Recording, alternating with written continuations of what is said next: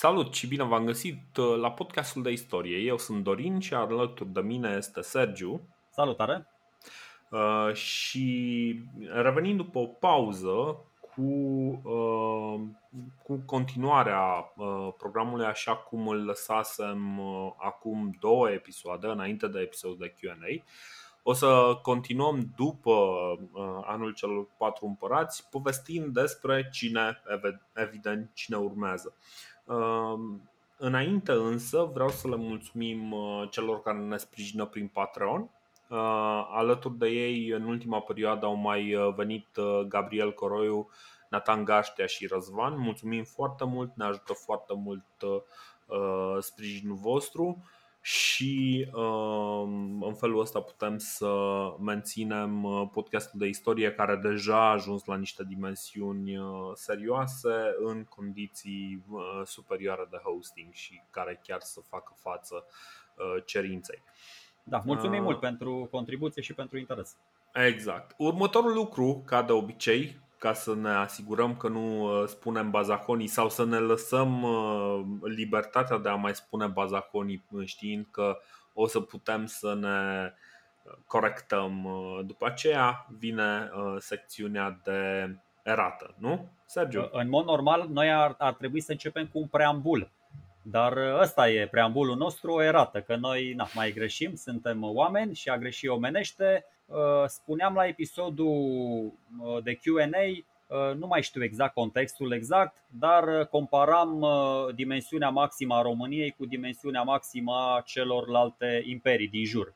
Și ne bucuram și spuneam cât de norocoasă e România în comparație cu Austria și cu Ungaria. Ei bine, eu în loc de Ungaria am spus Germania da? și mă hilizeam eu acolo, mamă ce mici sunt astea în comparație cu România. Evident, Germania, chiar dacă uh, dimensiunea ei maximă a fost mai mare decât uh, uh, România, da, nu se poate compara cu Ungaria, este și acum mai mare decât România și asta e ideea, am spus Germania în loc de Ungaria și a fost o greșeală. Da? Deci, na, am profitat de momentul ăsta pentru că suntem deja de o lună jumate de, mă rog, suntem nevorbiți de o lună jumate, ca să zic așa, avem o, ceva vreme și na, ne-am încălzit. Am început cu o încălzire simplă, coerată, nu mai țin minte cum am lăsat Imperiul Roman, dacă l-am lăsat în timpul războiului civil, dacă l-am scos la liman, vedem pe unde l-am lăsat, pe ăștia patru împărați, pe Vespasian, pe Nero, dar cred că Dorin o să, o să ne scoată la liman pe toți, și pe mine, și pe el, și pe, și pe împărații da, romani. Da. deci, ultima, uh, în ultimul episod uh, care era strict despre istorie, um, am vorbit despre anul celor uh, patru împărați. Am, ca o scurtă reamintire, am vorbit despre felul în care Galba uh, a preluat uh, cumva conducerea mm, răscoalei din, din vest și și-a asumat rolul de imperator Măsurile pe care le-a luat el însă au fost foarte nepopulare și undeva la mijlocul lui uh, ianuarie a fost uh, asasinat într-un, uh, într-un loc în forumul din Roma. În locul lui s-au bătut practic doi oameni. A venit întâi Otto, cel care, știți, se căsătorise cu, cu Sabina Popea numai ca să o țină uh, pe tușă pentru uh, Nero și uh, Otto a avut de furcă cu Vitellius, un individ foarte, nu știu cum să spun, un arhetip al individului super lacom și uh, un, uh, un tip foarte, nu știu, de dat păcatului, să zicem așa. Uh, Uh, un individ foarte corupt care totuși a reușit să-și impună uh, cumva forța asupra legiunilor, dându-le, sau mă rog, uh, răspunzându-le pozitiv la absolut toate, toate cerințele. Vitellius, nu el personal, dar armata lui a venit înspre Roma, Otto, văzând că a pierdut prima înfruntare între el și armatele lui Vitellius, a decis să se sinucidă. Oarecum dramatic, nici Julietă nu s-a sinucis în urma lui dar uh, Vitelius a rămas uh, o vreme imperator.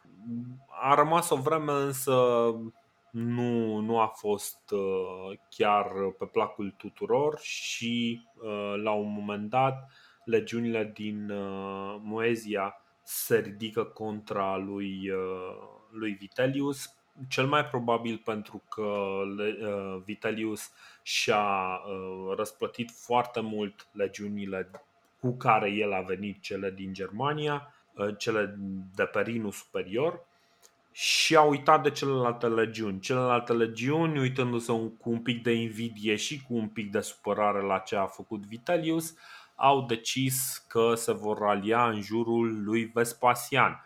Despre Vespasian am mai vorbit. Uh, Vespasian ajunge să, uh, să se nu știu, să se numească, să accepte titlul de imperator și uh, armatele lui, nu el, armatele lui uh, o iau, preiau inițiativa, îl atacă pe Vitellius și Vitellius, incapabil de fapt să coordoneze o campanie uh, militară de apărare, ajunge, nu reușește să se sinucidă pentru că este un pic prea laș, dar este ucis public într-un mod foarte uh, uh, într-un mod înfiorător uh, undeva în apropierea locului unde fusese ucis uh, Galba că tot, uh, că tot veni vorba Cam aici am lăsat lucrurile Am zis, ok, ăștia sunt cei patru imperatori și despre Vespasian noi am mai tot vorbit. Am vorbit când a fost vorba de Caligula,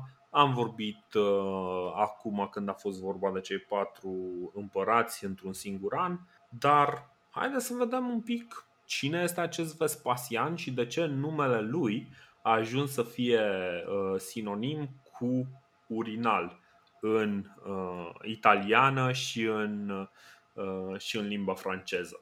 Toate astea le veți afla în următorul episod. O reclamă de șapte minute. Hai să începem! Da, mă gândesc că poate sunt unii ascultători, cum ai spus și tu, care vor să afle câte ceva despre uh, arborele genealogic al uh, viitorului împărat roman, sau mă rog, al actualului împărat roman, că deja l-am lăsat uh, împărat roman. O să vedeți că poate fi o lecție de viață interesantă să vedeți așa cum se pune cărămidă peste cărămidă într-o familie până se ajunge în, în vârful piramidei. Exact. În vârful piramidei conducerii. Înainte de, de lucrurile astea o să, o să zic un pic, nu neapărat glumeț, o să, o să vă mărturisesc de ce o să vorbim un pic mai mult despre aspectul ăsta. Nu doar noi insistăm pe lucrul ăsta, ci și uh, sursele. Uh, sursele in, insistă pe lucrurile astea pentru că, de fapt, pentru domnia lui Vespasian avem un, o mare lipsă de informație uh, și um, este probabil una din cele mai scurte biografii ale lui uh, Suetonius.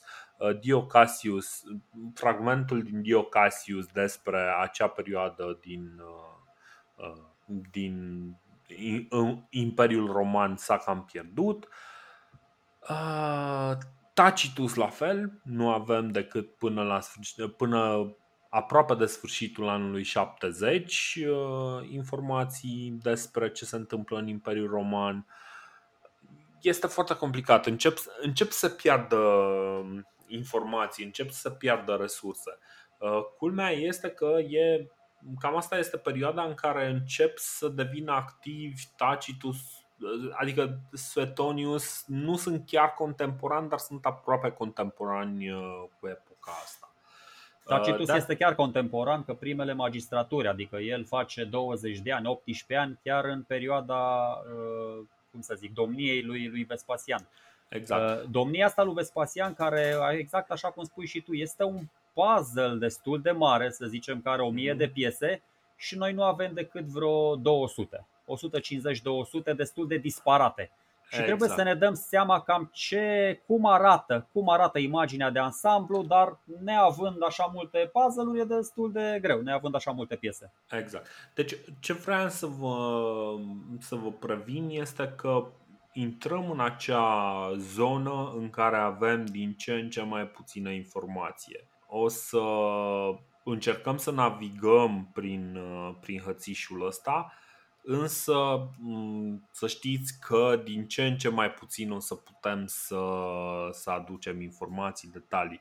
De asta mi se pare, bine, pe lângă, pe lângă datele biografice foarte bogate pe care le avem, ă, mi se pare foarte interesantă povestea de mobilitate socială care este, pe care o reprezintă Vespasian și uh, Sergiu, cred că de aici uh, tu poți să preiei pentru că notițele mele recunosc că au ajuns într-o stare foarte vraiște.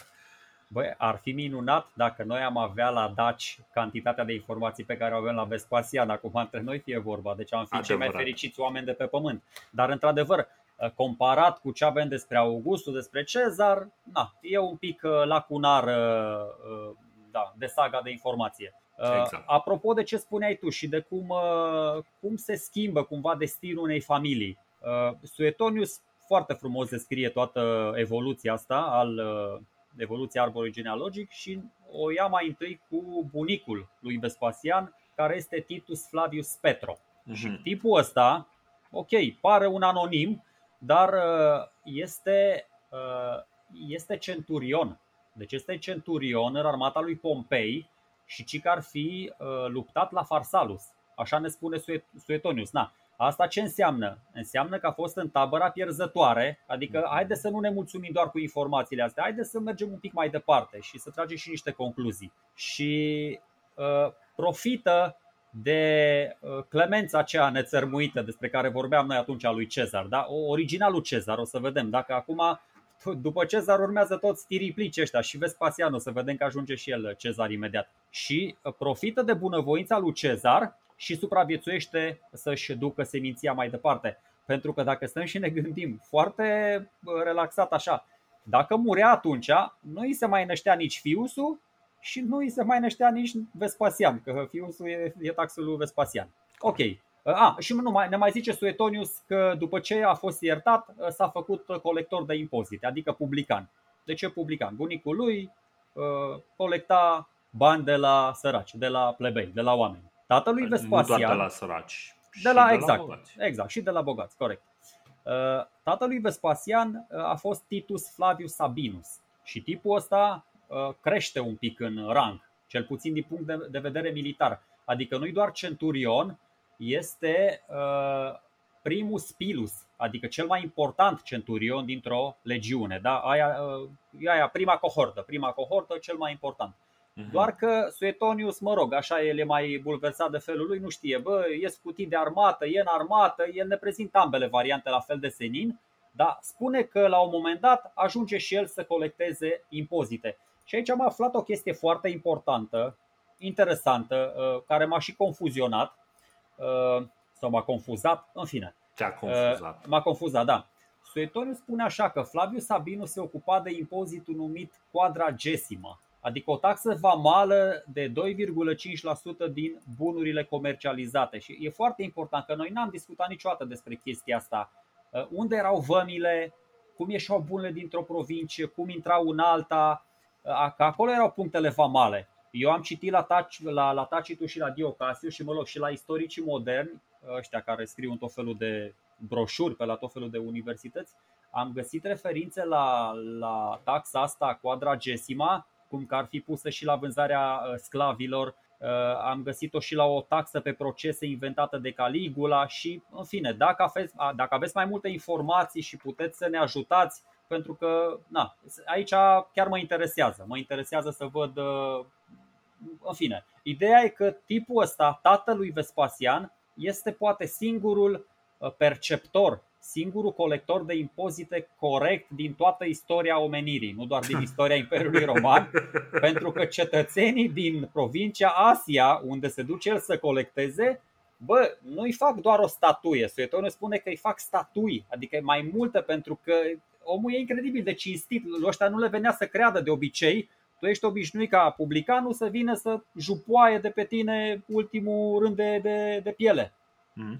Ăsta ci că te mai păsuia, te mai înțelegea, te mai... Și a șocat așa de tare pe uh, locuitorii din provincia Asia, să nu uităm că acolo erau unele dintre cele mai bogate orașe din, din Imperiu, încât au zis să-i facă niște, niște statui. Foarte tare. Și aici mai am încă o chestie pentru voi, dacă vreți să ne ajutați, că tot așa aici aveam și o discuție cu Dorin înainte. Uh, deci ce observăm până acum la astea două nume? Cel al bunicului și cel al tatălui lui Vespasian. Păi observăm că nu există niciun Vespasian în ele. Avem Titus Flavius Petro și Titus Flavius Sabinus. Numele de familie al viitorului împărat, aici are o chestie foarte tare, vine de la soția tatălui său, adică de la Vespasia Pola. Asta este mama lui Vespasian. Și am studiat un pic mai, mai adânc uh, fenomenul. Obiceiul ăsta de a purta numele de familie al mamei e destul de recent. Adică nu e standard pe vremea Republicii, toți purtau numele tatălui. Dar începând de pe vremea lui Octavian, când mai ține minte, uh, ăsta începe cu asanarea morală, da? divorțurile se înmulțiseră, adulterul era la ordinea zilei, omul era nemulțumit, da? moravurile a început să-și bage nasul prin budoarul familiilor și a încercat, a încercat să-i aducă pe toți pe, pe calea cea dreaptă. Și da, e legea aia, Lex Iulia, cu care așa. Când un tată avea 2-3 copii de la 2-3 soții, dar nu numai atunci, atunci copiii se deosebeau prin numele mamei. Da? Și e și vorba aia din popor că mama e mereu certă și tatăl e mereu incert. E chiar în latină, nu? Mater semper certa e și na, pater semper incertus. Uh, e singura explicație logică pe care am găsit-o, dar nu mi se pare chiar bulletproof. De, de ce spun asta? La familia lui Vespasian, pe el îl cheamă Vespasian, dar pe fratele lui mai mare îl cheamă Titus Flavius. Da? Uh-huh. Adică pe el îl cheamă Vespasian și pe fratele îl cheamă Sabinus.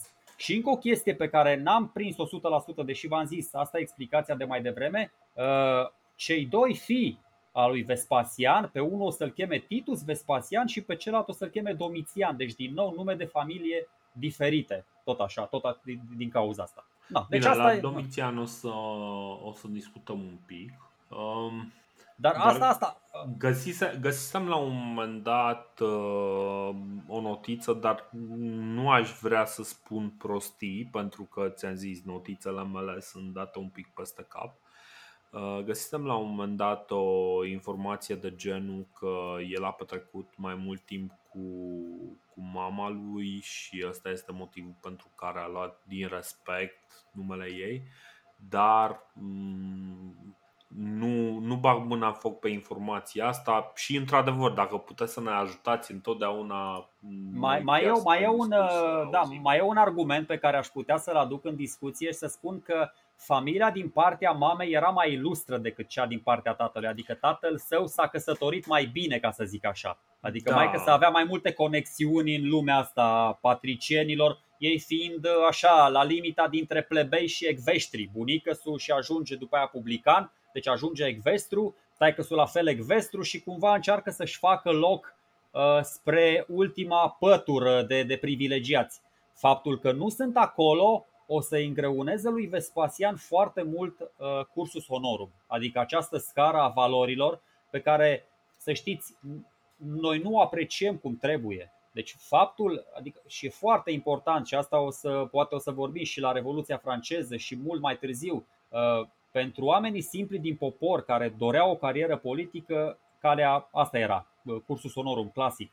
Dar vedeți voi, în, în dinastia asta Iulio-Claudiană, după Tiberius, deja nu s-a mai respectat nimic. Nu s-a mai respectat acest curs al onoarei. Da, Caligula Ioc, ă, magistraturi, Claudius Ioc, magistraturi și Nero Ioc, magistraturi. Au ajuns în vârful piramidei pe ochi frumoși. Mă rog, că erau din, ă, din os domnesc.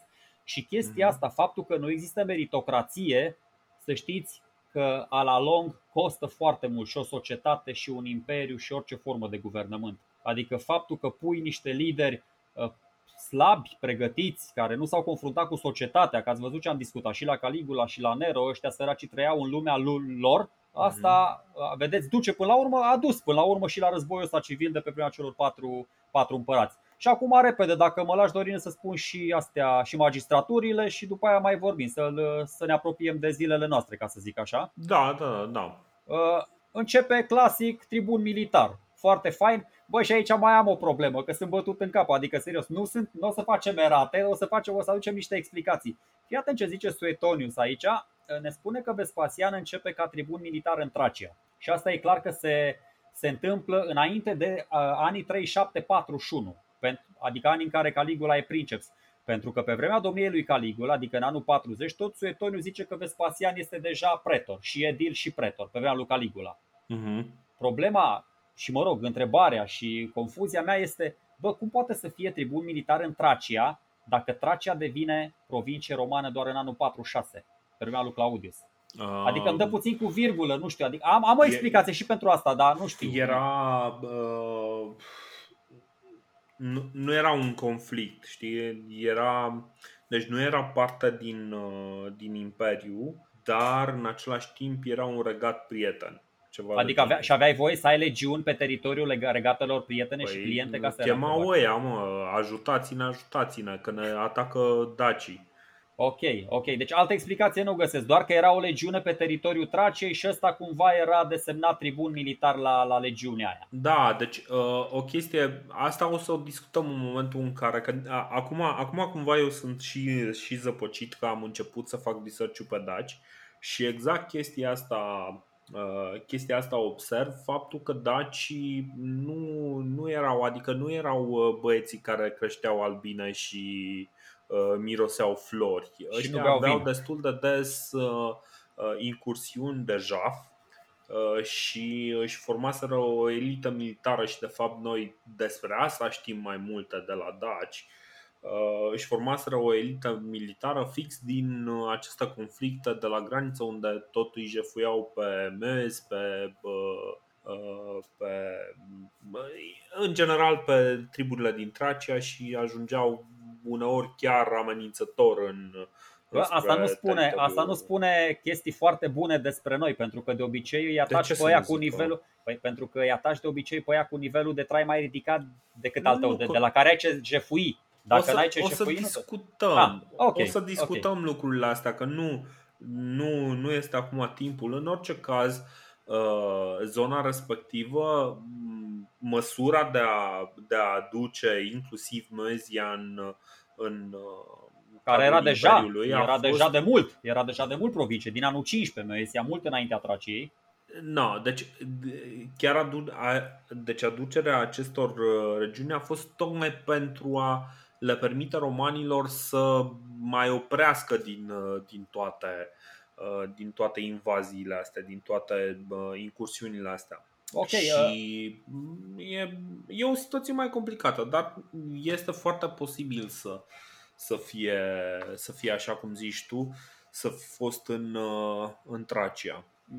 Apropo, de, deci dacă aveți, revin la ce ziceai și tu, Uh, dacă aveți explicații mai bune uh, pentru dilemele astea ale noastre, chiar vă rugăm, nu știu, puteți să ne scrieți cum vedeți lucrurile acolo pe Facebook. Cred că nu e interactiv site-ul, nu puteți să ne scrieți pe site, că Dorin e barbarul de tiran și nu v-a dat uh, libertatea exact. de exprimare pe, pe site-ul nostru. Deci doar pe pagina de Facebook intrați, și chiar ne-am bucurat să vedem că bă, cu ocazia asta ne asigurăm și noi că ne ascultă cineva. Da? nu credem în, în acele cifre foarte flatante de pe tot felul de agregatoare. Dar Așa. da, trecem. Da, e tribun militar, vine după aia la Roma, are ceva o magistratură civilă, nu intru acolo. Curăță străzile de noroi. Deci asta face prima dată. Și da. o să vedem, o să avem și o anecdotă cu Vespasian și cu Caligula mai încolo, pe care tot Suetonius ne-o spune, care are legătură cu străzile pline de noroi. Uh, în anul 31 sau 32 trage uh, bețigașul ăla cel mic și tot așa, foarte interesant, foarte interesant. Bă, din nou, pe vremea Republicii, provinciile unde te duceai uh, în magistratura de chestor sau de pretor, nu, în 31, în 31 nu. sau 32 ajunge nu, chestor. A fost uh tribun militar în Mezia în jurul anului 30, a intrat în senat în 35, uh, Sabinus fusese chestor în 34 um, și el este chestor probabil în 35. Ah, ok, ok, dar se poate. Da, e clar până în 39-40. Sigur e până în 39-40.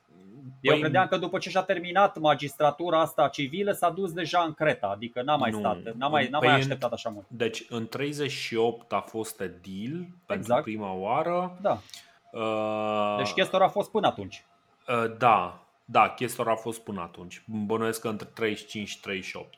Uh, Tot în 35, uh, cândva după 35, se căsătorește cu Flavia Domitila Corect, sau Domitila, nici nu știu cum să cum să-i zicem Domitian sau Domitian. Uh, o să-i zicem Domitian așa ca, ca lui Tizian, pictorul, ca să, nu, ca să ne sună bine pe, pe ureche. Uh, cât timp e edil, uh, Caligula îi face chestia aia că îl prinde, bă, îi aruncă cu noroi și zice băi dacă nu e noroi pe unde uh, trebuia să nu fie, dacă n-ar fi fost noroiul ăsta eu nu ți l-aș fi aruncat. Uh, Ce mi se pare cel mai interesant de fapt uh, este cât de modestă este cariera lui. Pentru că, de exemplu, a devenit edil după ce prima oară el a pierdut uh, concursul pentru edil. Păi asta nu mi se pare modestă, mi se pare mediocră.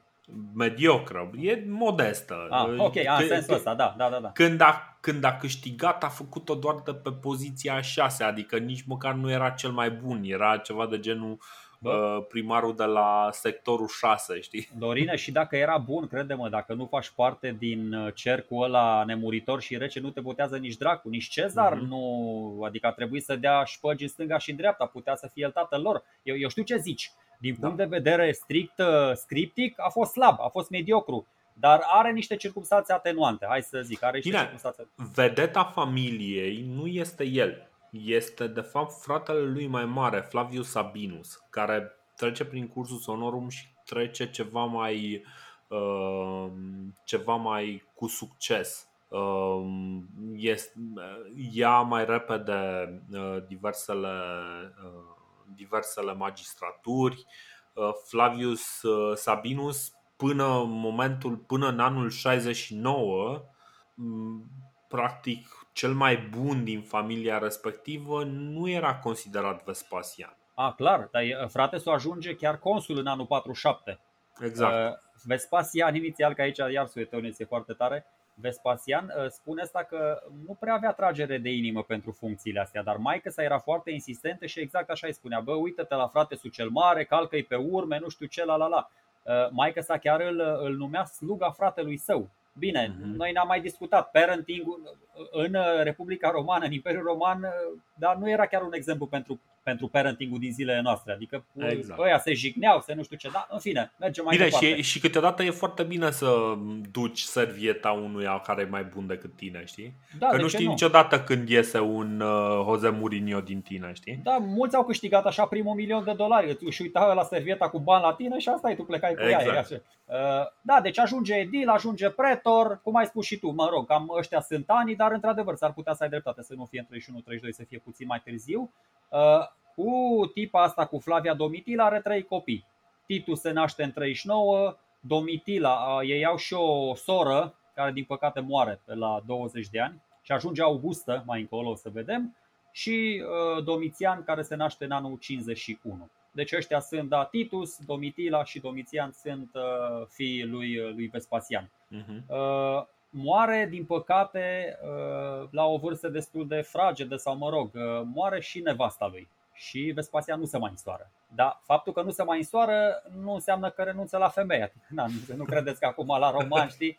Adică, mă rog, din potrivă, din potrivă că știm și asta, avem și această informație, apelează la o libertă care e și secretara Antoniei Minor, tip Antonia Cenis, uh, pe care Cico o iubea și cu care avea ceva relații extraconjugale chiar de când era căsătorit. Mhm. Da. Și după aia va ajunge împărat, asta va fi, va fi tot timpul lângă el, o să-l ajute până pe patul de moarte, va fi ca soția lui, doar că oamenii n-aveau patalama, nu, nu erau, n-aveau certificat de căsătorie, dar în rest erau ca un cuplu normal. Și na, cam asta e. Da, din nou, avansul, uh, avansul uh, familiei uh, Sab- Flavi, Flavienilor um, îi se datorează mai degrabă lui uh, Claudius. Mi se pare că uh, Cla- uh, cumva Vespasian și Flavius Sabinus au o relație foarte bună cu Claudius. De exemplu, Claudius îi dă lui Vespasian comanda legiunii a 11 Augustus din Germania Superior la recomandarea lui Narcissus. Exact. Primește nu, pentru... nu atât cu, cu Claudius cât cu Narcissus au ăștia o relație bună, așa e. Posibil. Uh, primește ornamenta triumfalia la triumful lui uh, Claudius. Practic e ceva de genul, da, da, da, ăsta este unul din ei care m-au ajutat pe mine să, să câștig acest triumf. Păi triumful uh, nu mai putea, adică triumful se dădea doar familie imperială, nu o lua orice tiriplici. Uh, da, deci Sabinus e consul sufect în 47, iar în 51, patru ani mai târziu, Um, Vespasian este, devine colegul lui uh, Claudius ca, ca și consul. Uh, în 51 Claudius e consul, nu mai știu, parcă era ceva legat de Britanicus în momentul ăla. Păi da, uh, are, are, adică el se duce, e numit legat în legiunea asta care a zis-o Augusta, participă mm-hmm. la invazia Britaniei alături de fratele său Bă, și aici, are, aici se remarcă Vespasian, de fapt. Aici, pentru că vezi, ai nevoie un pic să te călești într-o luptă mai. Uh, el uh, îi trasează ăsta, Aulus Pla, Pla, Plautius, uh, care e, are comanda legiunilor acolo, îi trasează niște obiective cu liniuță. Bă, câștigi niște lupte, nu știu, convingi niște triburi să treacă de partea noastră, cucerești niște orașe, ocupi niște poziții întărite ale inamicilor și Vespasian nu doar că le uh, bifează pe toate, dar mai cucerește și niște mine și se duce aproape, cucerește până, până în peninsula Cornwall aproape. Uh-huh. Și uh, ca dovadă, deci ca dovadă de, de, uh, de strategie și de vitejie, uh, Cassius Dio spune că se și rănește în campania asta. Deci e clar că a făcut dita mai faptele de arme deosebite dacă se și rănește. Adică este o dovadă de curaj și vine acasă, într-adevăr, vine acasă cu mult mai mult aplomb, mult mai mult respect, mult mai multă autoritate și uh, deja, nu știu, în anul 50-51 îi dau ăștia și ceva uh, poziții prin, uh, prin ceva poziții sacerdotale în vreo două ordine și cum mhm. ai spus și tu, ultimele două luni exercită magistratura supremă, adică consulat. Bă, ceea ce e foarte tare pentru un tip care a început de jos, adică o familie modestă și necunoscută în, în panoplia romană. Bine, ca idee, începutul ăsta de jos nu este chiar de jos, este de acord, de totuși acord. o mică vedetă locală. Este un tip care vine practic, e într-adevăr uh, uh, homo novus la, uh, la Roma, dar, dar nu este chiar așa de Adică nu e neapărat de nou cât de bogat. E suficient de bogat. Are, are resursele necesare și cumva uh, ideea asta de cinste, de onoare, uh, o cară cu el peste tot pe unde merge și este apreciat pentru uh, valorile astea și cumva mai ales în perioada în care Nero o să preia conducerea, o să fie apreciat și pentru că nu are o origine uh, foarte strălucită și atunci nu poate să, ridică, să ridice cine știe ce pretenții la niște titluri mai importante. Știi de unde ne dăm seama că uh, are tot ce îi trebuie, că nu duce lipsă, adică e, e înstărit? Hmm. Își permite, după ce termină consulatul, el teoretic are dreptul să meargă într-o provincie pe, pe post de, de proconsul, de guvernator. Uh-huh. Doar că în anul 52 Cine era cea mai puternică uh, femeie din Imperiu? Agripina. Și Vespasian era prieten cu Narcisus, care era în tabăra opusă Agripinei. Și ce face Vespasian? Adică ce își permite să facă? Își permite să se retragă din viața publică timp de 10 ani. Își ia un sabbatical, așa, își ia un deceniu, stă pe burtă, la, așa, se duce la latifundia lui de la țară și cum ai spus și tu, asta dovedește cel mai mult că nu e un terchea adică e un tip înstărit, are bani, nu trebuie să se lipească uh, cu ambele mâini de o funcție publică, nu trebuie să îi uh, uh, spolieze pe ăștia de bani și stă până se duce, adică nu, e, e băiat isteț, mie îmi place. Momentul ăsta lui arată că nu ia htia după putere, că nu vrea să, vrea să se țină deoparte de tot felul de unertiri, de, de jocuri de culise, de otrăvuri și își ia concediul ăsta între anii 52 și 63. Ce, ce e interesant, s-a, sus, s-a suspectat foarte multă vreme, evident nu este nimic garantat, ca de, a, ca de altfel nimic din ceea ce spunem aici nu este 100% garantat, este doar un punct de vedere. Uh, dar uh, nu este garantat, de exemplu, faptul că Agripina are un conflict uh, direct cu Vespasian. Văd acum mai multe teorii cum că, ok, este posibil ca pur și simplu, după ce ia titlul de consul, să prefere să intre, să aștepte încă 10 ani pentru a lua următoarea funcție importantă, cumva o aplicare a cursus honorum în uh, condițiile în care uh, oricum nu uh, poate nu vrea să plece din Roma acasă sau mă rog, nu vrea să plece foarte departe de Roma pentru a conduce o provincie când în 62 primește proconsulatul Africii. Păi asta spun, tu, tu ai dreptate până la un punct nimeni, uh, într-adevăr, dacă e să respectăm uh, legile din Republică, nu avea voie să fie consul, uh, mă rog, mai aproape de 10 ani, un consulat de celălalt. Mm-hmm. Dar, dar proconsul într-o provincie avea voie să fie chiar după la un an după. Da, da.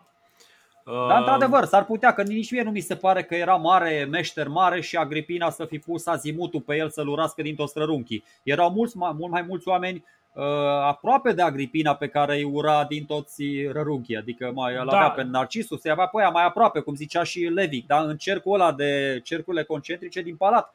Exact. Ăsta nu-l văd, ăsta îl văd în al nouălea cerc, al zecelea cerc pe, pe Vespasian. De, de asta zic, știi, deci cumva mi se pare că se exagerează tocmai că m- era și el pe acolo, dar este foarte posibil ca pur și simplu să fie ales el uh, lucrul ăsta sau uh, pur și simplu fiind din, uh, dintr-o familie mai, uh, mai lipsită de pedigree, să nu primească acele un proconsulat imediat, pentru că era moda în care deja erau 5-6 uh, consul pe an. Exact, deja asta erau... vreau să spun. Da, consulatul nu mai era o, nu știu, un Painecăl, adică nu mai era vârful, adică da, așa cum zici și tu, da. erau vreo 5 sufecși și nu mai e, bă, înainte pe vremea Republicii când erau doar doi consuli, era mare șmecherie și nu-l aveai pe un princeps deasupra ta. Acum când era și princep și mai erau și 5-6 pe an, da, nu e mare da. șmecherie. Uh, și mai e încă o chestie, de exemplu, Titus este educat alături de Britannicus, fiul lui Claudius, care, ok,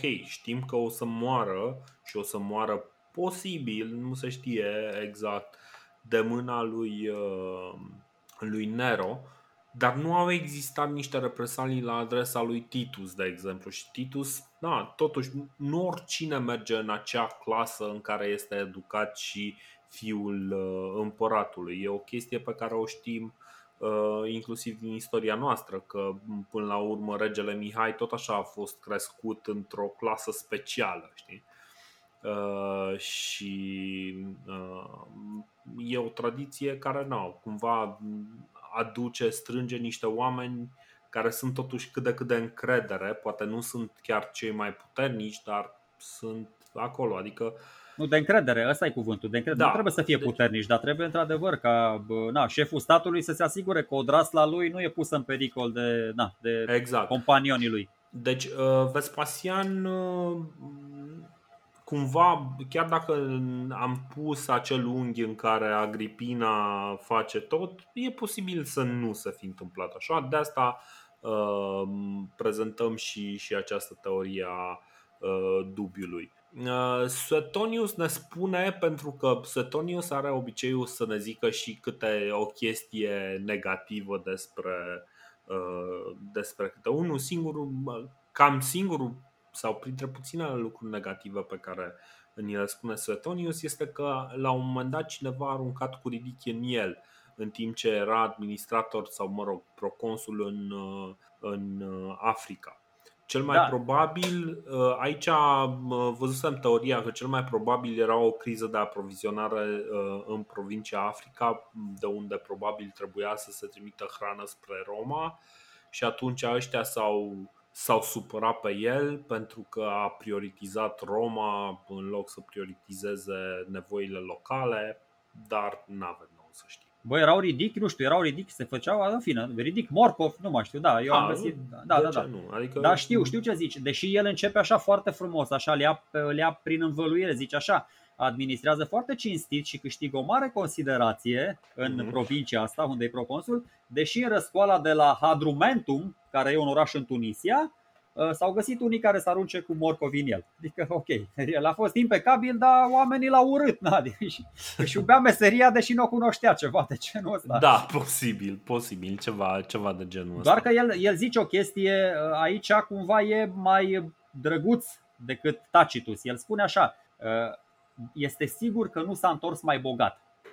Tacitus uh, zice, bă, nu, a fost o guvernare de proastă calitate și chiar odioasă, adică în astea, dacă găsesc niște traduceri mai, uh, mai drăguțe. Uh, problema e următoarea. Eu nu știu un guvernator, adică era proverbială și am mai discutat de chestia asta, era proverbială politica asta guvernatorilor provinciei, care mergeau să o jupoaie, da? să uh-huh. se îmbogățească. Acum nu vreau să zic, bă, nu știu, e greu să cred că Vespasian ar fi procedat radical altfel.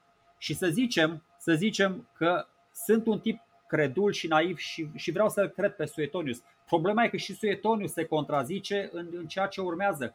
Că zice mai întâi că a fost nevoit să-și ipotecheze uh, fratelui său toate posesiunile, să nu dea faliment uh-huh. și după aia zice așa, strâmtorat fiind s-a apucat și de comerț cu catâri, spunându-i se uh, the muleteer, uh, catârgiu sau ceva, nu cred că așa da. se traduce. Deci, și după aia zice așa, se spune că storsese 200.000 de sesterți de la un tânăr pentru care obținuse dreptul de a purta la ticlava împotriva voinței tatălui său, dar fiind certat serios de acesta. La ticlava este fâșia de purpură care vine peste, uh, peste tunica senatorilor romani și care îi făcea uh-huh. să se deosebească de restul, restul lumii, restul plebeilor. Am înțeles. De, deci e o contradicție, adică și Suetonius, oricât de mult încearcă să-l albească, tot își dă seama că, bă, guvernator fiind, n-ai cum să nu, să lipezi banii de tine, vrând nevrând.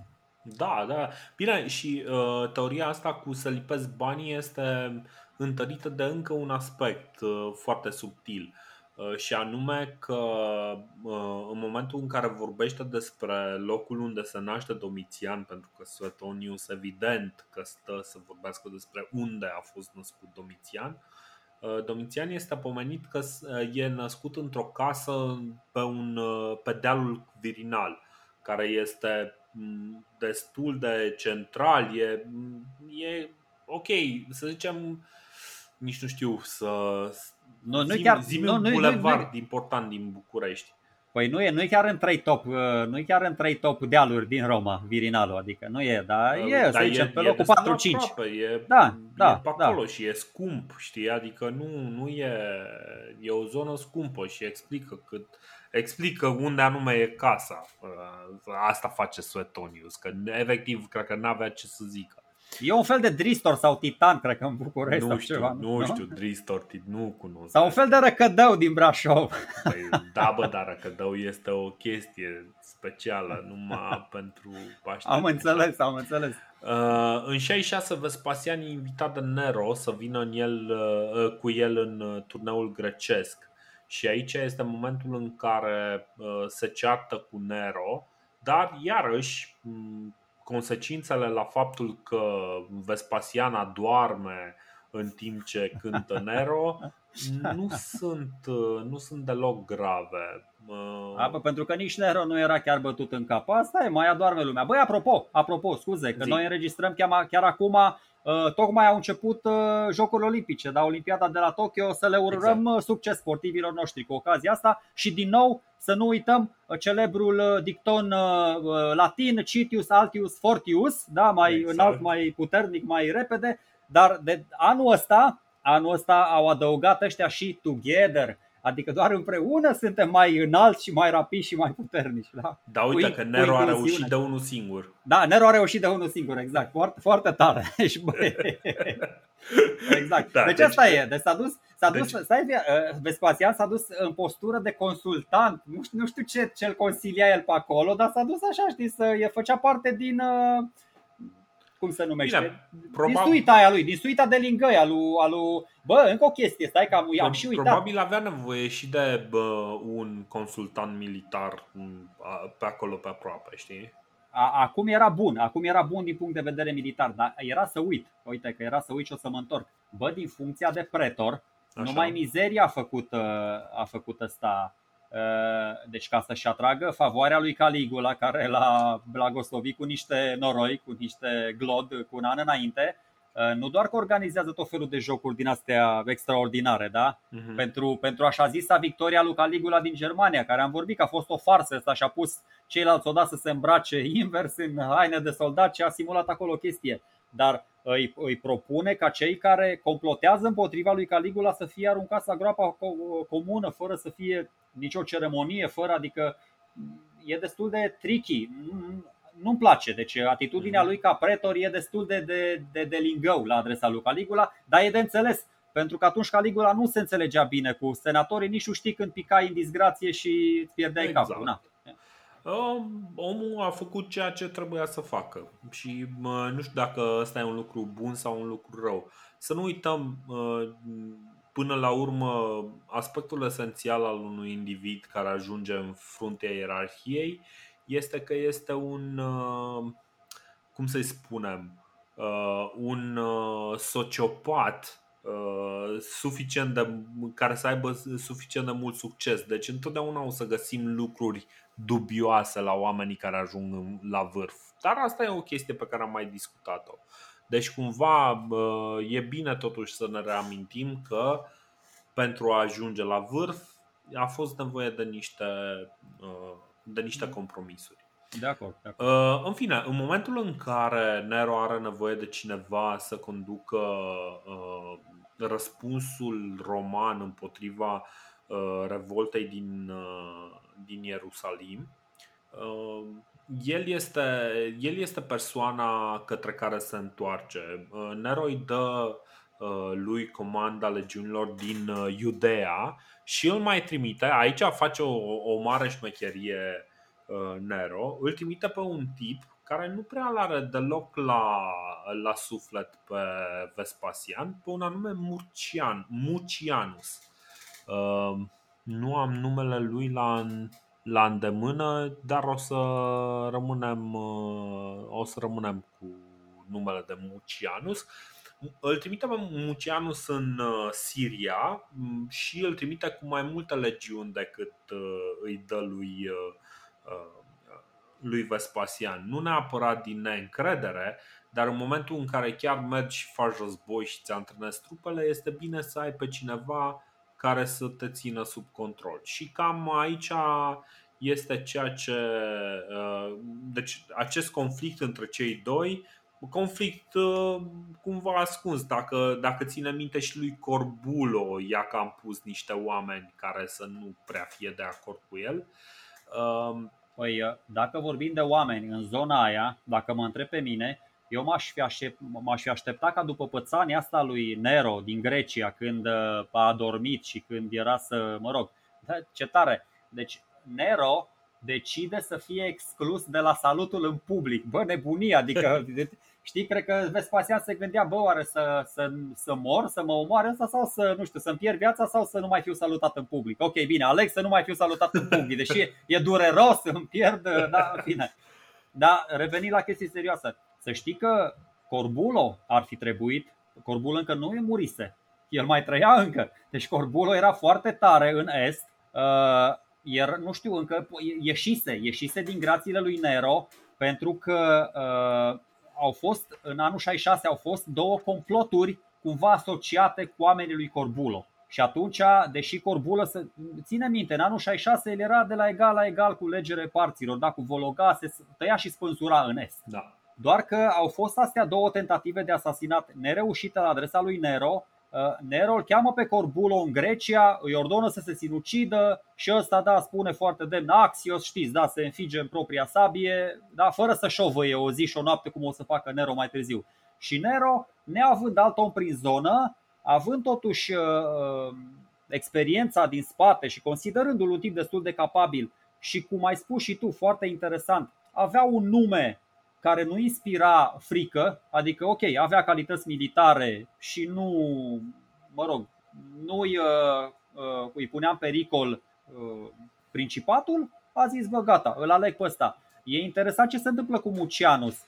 Uh, logica este că, într-adevăr, masez mai multe uh, legiuni în Siria, pentru că Siria este uh, provincia de graniță și tot timpul acolo e buffer zone cu, cu da. parții. Da. Parții știi, dacă te duceai în altă parte sau aveai uh, ocupată, mă rog, uh, legiunile cu altceva, poate imediat te mai atacau, îți mai luau și, nu știu, Comagenele sau Galatia sau nu știu ce pe acolo așa cum ți-au luat și, și Armenia. Nici nu știi la ce să te aștepți de la așa. Exact. Apropo, uh, războiul uh, cu parții al lui Corbulo se termină parcă în 63. Uh, și după 63 Corbulo am impresia că se duce înapoi la Roma mm, și în 66, cam în 66 apare un plan de al, de al nu știu, cuscrului lui Corbulo, Lucius Anius Vin, Vinicianus. A, ăsta și... complotează la adresa lui Nero. Da, da, da, da. Și uh, Nero devine din ce în ce mai suspicios de Corbulo. Deci de treaba aia se întâmplă în 66. Uh, ăsta este momentul în care Nero nu mai are încredere în uh, Corbulo și atunci apelează la Vespasian. Bă, fii atent, um, fii atent cum începe, cum, cum descrie, cât de genial descrie Suetonius, deci fără să știe. Suetonius e, e genial, dar doar când nu știe. Când mhm. știe, uh-huh. e destul de mediocru. A, începe astfel descrierea conflictului din Iudea. Se răspândi, da, deci îl trimite. Vespasian se duce acolo după ce Uh, ține minte ce au făcut iudeii, că am povestit da, în episodul ăsta, tot cu 107 cu, cu Corbulo ăla și cu politica externă a Imperiului Roman pe vremea lui Nero, da, cum porniseră ăștia, cum măriseră taxele, cum se revoltaseră evrei, cu escaladarea conflictului, am vorbit despre toate chestia asta, cum îi mhm. bat ăștia la Bet Horon, uh, da, Cestius Galus, Florus, toți ăia și după aia vine, vine Vespasian. Și zice așa, Suetonius, se răspândise în tot Orientul o credință veche și persistentă că este sortit de destin oamenilor plecați din Iudeea în această epocă să se facă stăpâni peste întreaga lume. Prin această predicție trebuia să se înțeleagă un împărat roman, însă iudeii au răstălmăcit în favoarea lor prevestirea și s-au răsculat. Bă, mi se pare genial, adică le-au furat romanilor superstiția și au interpretat în favoarea lor. Bă, bravo lor, foarte tare vrei, știi? Adică... Da, interesantă punerea în, în scena mitului mesianic. Uh, pe care o să-l vedem că, că apare din nou acolo, însă uh, nu o să insistăm foarte mult pe uh, ce face Vespasian în, în Iudea. Chiar nu are sens. Suetonius, Tacitus nu prea insistă în legătură cu ce se întâmplă în Iudea. Iosefus, Războiul... Iosefus insistă. Exact. Ă, războiul din ă, Iudea este foarte bine documentat pentru că îl avem pe uh, acel Iosefus. Iosefus, născut Iosef ben uh, Met- Metitiahu, a luptat contra romanilor ca guvernator militar al Galilei. A fost prins după ce romanii au cucerit uh, cetatea Iotopata unde Iosef a rămas cu soldații lui într-o peșteră sau groapă încetată vreme de vreo 40 de zile. Mm, alea 40 de zile uh, se tot uh, uh, tot negocia, tot negociau romanii cu ei, bă, predați-vă, că da, altfel era complicat, nu puteau să intre peste ei că pierdeau prea multe trupe și ăștia puteau să-i înfometeze. După vreo 40 de zile, Uh, Iosef ăsta a venit uh, cu un plan să se omoare între ei soldații pentru că ei, nu, fiind evrei, să te sinucizi nu, nu ai voie. Uh, și planul era să se omoare unul câte unul câte unul, unul pe celălalt, unul pe celălalt și când rămâne ultimul, ultimii doi să se omoare unul pe celălalt sau ultimul să comită suicid. Nu mai știu exact care din, din astea două era.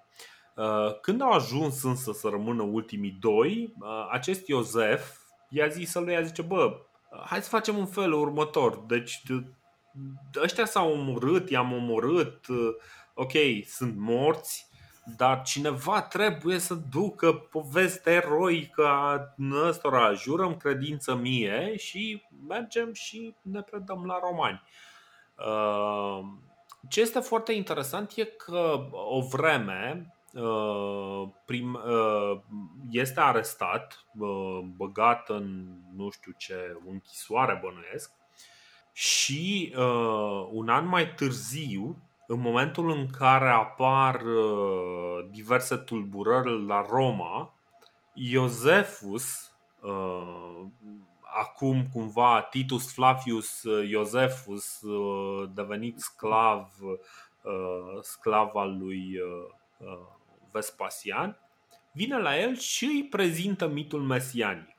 Mitul în care regele, regele lumii se va naște dintre evrei. Uh, el uh, caută, Vespasian caută semnele astea și uh, cum să spun, deci nu o să, nu o să detaliez ce se întâmplă mai departe, vreau doar să spun despre Iosefus. Iosefus devine unul din cei mai de încredere oameni ai lui uh, uh, Vespasian, un om cu experiență militară, un om cu, uh, cu o oarecare uh, na, Acum nu știu câtă prestanță mai avea, că era văzut ca un trădător. Uh, ideea este că Iosefus, din cauza lui Iosefus, pentru că uh, Iosefus a fost salvat, mă rog, iertat sau ținut sclav de către Vespasian, avem niște uh, istorii destul de consistente ale uh, poporului evreu. Și evident, când te uiți la cât de consistente sunt uh, Uh, lucrările lui Iosefus, parcă te oftici că un uh, decebal nu s-a pus pe scris în loc să, se, să, să ajungă să se omoare când a fost vorba de Traian. Bine, bănuiesc acum ca să prezentăm un pic și latura asta intuită, dar nespusă. Bănuiesc că nu trebuie să vă mai spunem că Vespasian este văzut de Iosefus ca un lider bun și drept și darnic și clement și mărturisitor al adevărului și mă rog. Iar regele la lui care a plecat, Roda Gripa al doilea, teoretic care era de aceeași parte a baricadei, mă rog, cel puțin din punct de vedere etnic, e considerat un, îl face criminal, odios, laș, lipsit de viziune, hrăpăreț, toate astea, da? Deci, și, și haideți să vă spun, deci în conflictul ăsta, cetatea asta când, îl, când unde îl capturează pe Iosefus, Bă, deci romanii uh, ucid și sclăvăgesc foarte mulți evrei, deci mulți da. dintre da. ei săraci și complet neimplicați și nevinovați care fugeau, unii necombatanți. Deci ce fac aici Vespasian cu toată dragostea omoară zeci de mii de evrei în, în revolta asta. Bine, ca să fim uh, Nu foarte, poate, nu cu mâna lui. Nu Vespasian face chestia asta. Ok, ok uh, Deși și aici uh, Iarăși e un lucru foarte important. Cumva pe modelul lui uh, Corbulo Care îl pusese pe generele lui în fruntea unei legiuni Ca uh, legati legiones uh, Vespasian îl folosește pe Titus în, uh, într-un rol uh, similar Uh, îl trimite inițial în Alexandria după o legiune și uh, Titus se va întoarce Titus fiul lui uh, Vespasian, ca să, în caz că nu e foarte clar, va veni la comanda ei din, din Alexandria. Alți legați pe care îi folosește Vespasian în războiul cu evrei Uh, sunt uh, un uh, anume Sextus Vetulenus Cerealis și un anonim complet numit Marcus Ulpius Traianus. Doar așa să vedem cam care, cam care. Deci doi anonimi. Ce, ce face Vespasian în războiul ăsta imediat, într-adevăr, ajungem și la ăștia doi locotenenți sau trei sau patru, dar uh, Vespasian e băiat super isteț. Face exact cum a procedat și Pompei în războiul cu pirații, acum mai bine de 100 de ani. Strânge lațul puțin câte puțin. Ține minte, deci uh, evreii deocamdată se autoguvernau. Îi împinseseră pe ăștia în afara provinciei și erau de capul lor acolo. De, de fapt, din păcate, pentru ei se băteau între ei ca proștii. Se băteau sicarii, zeloții ăștia mai radicali, cu ăștia mai moderați din care făcea parte și Iosefus. Și în loc să se concentreze acolo împotriva dușmanului comun, ei se băteau unii cu ceilalți, ei au și fost expulzați din, uh, din Ierusalim, au ajuns la Masada, mă rog, altă poveste.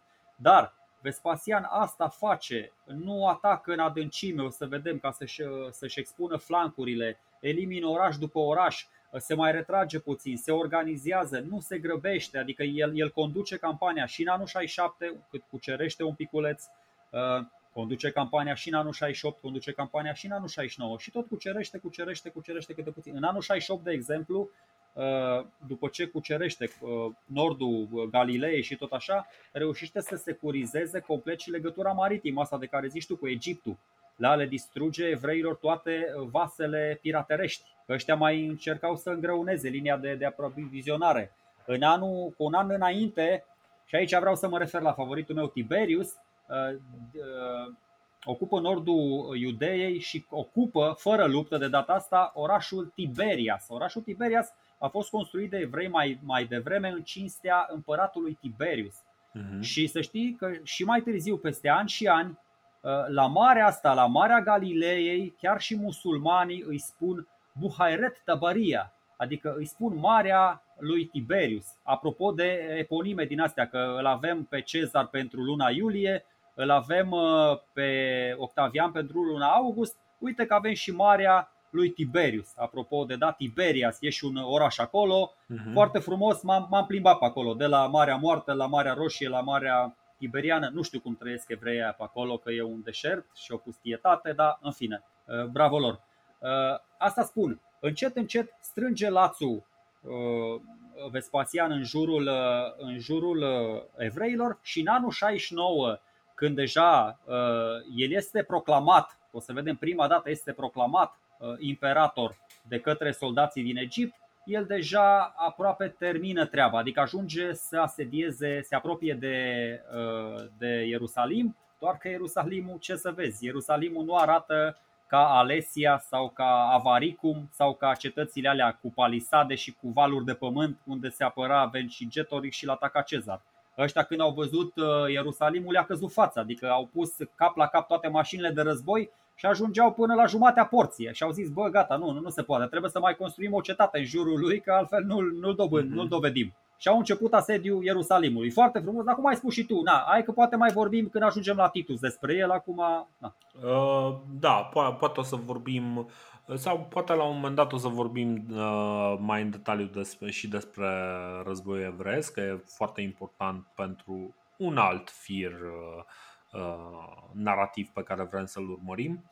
Uh, înainte de, de treburile astea, uh, ce este foarte important, în momentul în care află de moartea lui Nero și ascensiunea lui Galba, Vespasian pune pauză la campania contra Ierusalimului și îl trimite pe Titus să-l felicite pe Galba și să-i ceară instrucțiuni. E ceva de genul, bă, ok, ăsta e nou șef, hai să vedem dacă ăsta chiar vrea să continui ce, ce am început, ca să nu creadă că, băi, ok, uh, a început generalul să își facă de cap cu trupele. Și uh, foarte probabil o să-l întrebe și de ce uh, Sabinus, uh, care ar fi trebuit să primească uh, postul de prefect urban, Uh, nu. Uh, de ce a fost eliminat Sabinus din, uh, din postul de prefect urban și ce se întâmplă cu poziția care era promisă fiului lui Flavius Sabinus, cea de consul. Astea sunt niște puncte foarte importante pentru el, pentru că, dacă ține minte, încă de pe vremea lui Augustus, se făceau niște promisiuni unor oameni, băi, ok, o să fii consul în anul 12, o să fii în anul Corect. 13 consul, Sabinus fiind fratele lui uh, Vespasian, ca să înțeleagă oamenii, și care era la da. Roma da. și care a fost ca un junghi în coasta lui Viteliu și cumva l-a ajutat. A fost unul dintre pionii principali pe lângă Mucianu și pe lângă Antonius Primus, ăștia care s-au ocupat de partea armată, frate su a fost pe partea, el fusese pe vremea lui Nero foarte mult prefect urban, da. prefect al Romei Uh, aproape pe toată perioada lui Nero și acum, într-adevăr, s-au schimbat un pic. S-a schimbat Calimera la Roma și, da, uh, Vespasian, da, bă, foarte bună observația asta ta. Uite că nu m-am gândit. Bă, într-adevăr, când se schimbă împăratul, dacă tu te duci și continui Uh, comenzile împăratului vechi s-ar putea să fie interpretat ca, nu știu, un tip care vei glorie pentru tine. Adică ce ai făcut, bă, tu ai cucerit Ierusalimul pentru tine, păi eu nu ți-am zis să faci chestia asta. Da. E, e isteț ce face Vespasian, se duce să primească într-adevăr o blăduire a noului principe. Da. Exact, exact. Titus e în Corint în momentul în care află de moartea lui Galba și de povestea lui Otto și de faptul că Vitellius a primit numele de imperator, a fost strigat ca imperator în Perin. Și Uh, decizia lui este foarte dificilă, are două variante. Fie se duce la Roma uh, cu mesaj pentru un cu totul alt conducător și inclusiv cu mesajele secrete pe care le trimisese în care na, îl trăgea de mânecă uh, și la orice, la orice împărat ar fi ajuns, tot ar fi fost problematic pentru că toți ar fi zis, a, dar stai, tu ești pentru galba, tot pentru galba, da, îrși capul jos.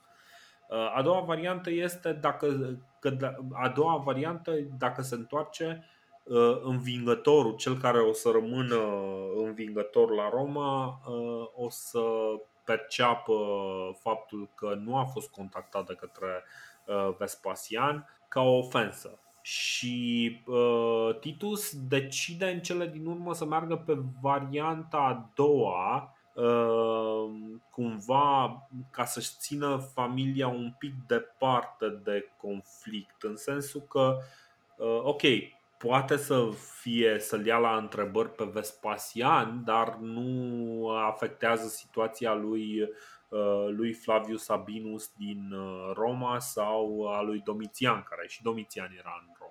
Da, da, da. Dacă ținem bine minte din exact. ce am povestit din uh, episodul anterior legat de uh, căderea lui uh, Vitellius.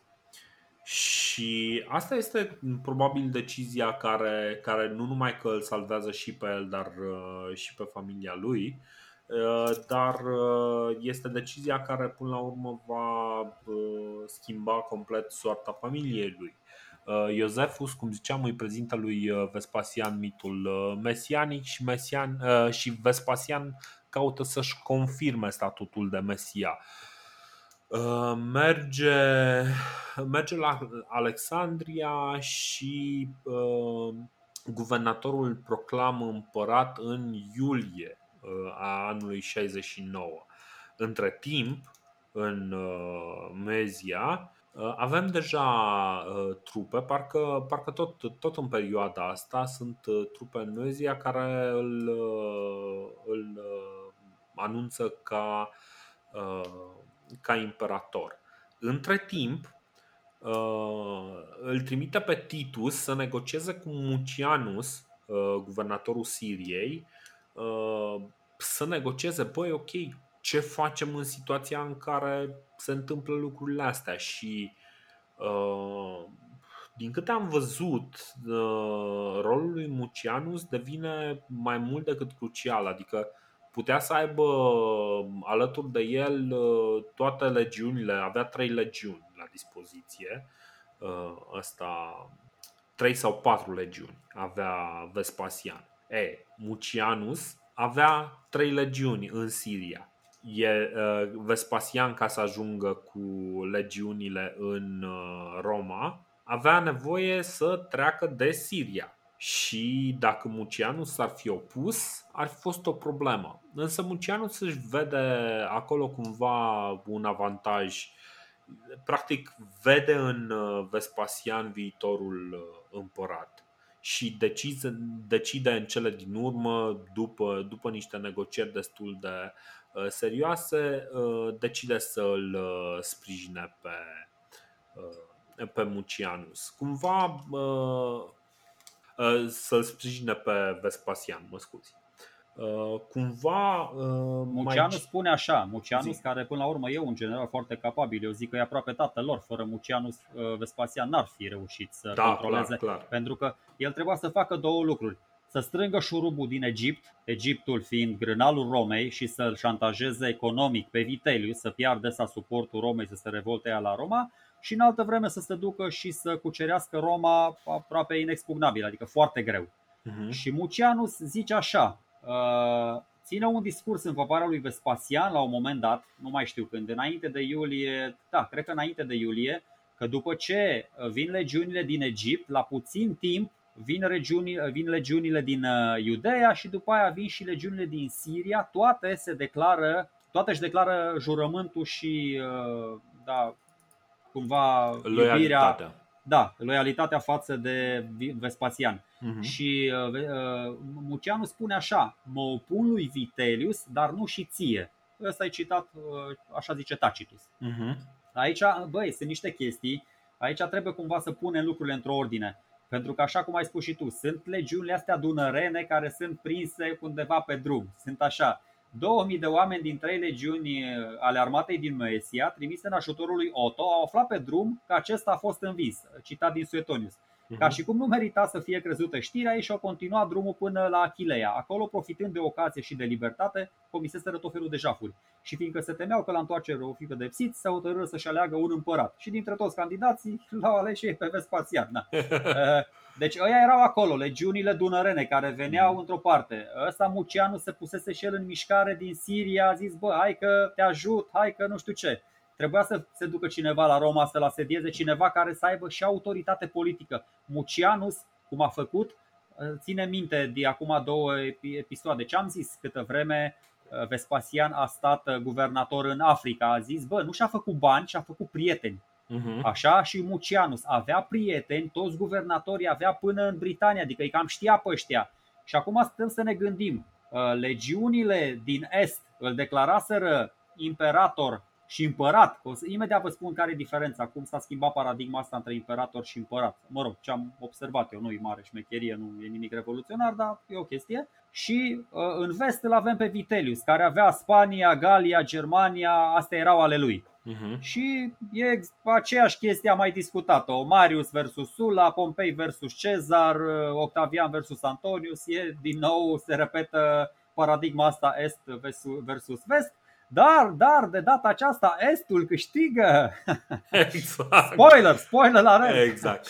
Um, mai e un detaliu pe care vreau să-l adaug despre Mucianus. Mucianus vine cu uh, mai mult decât poziția de comandă pentru mai multe legiuni în Siria.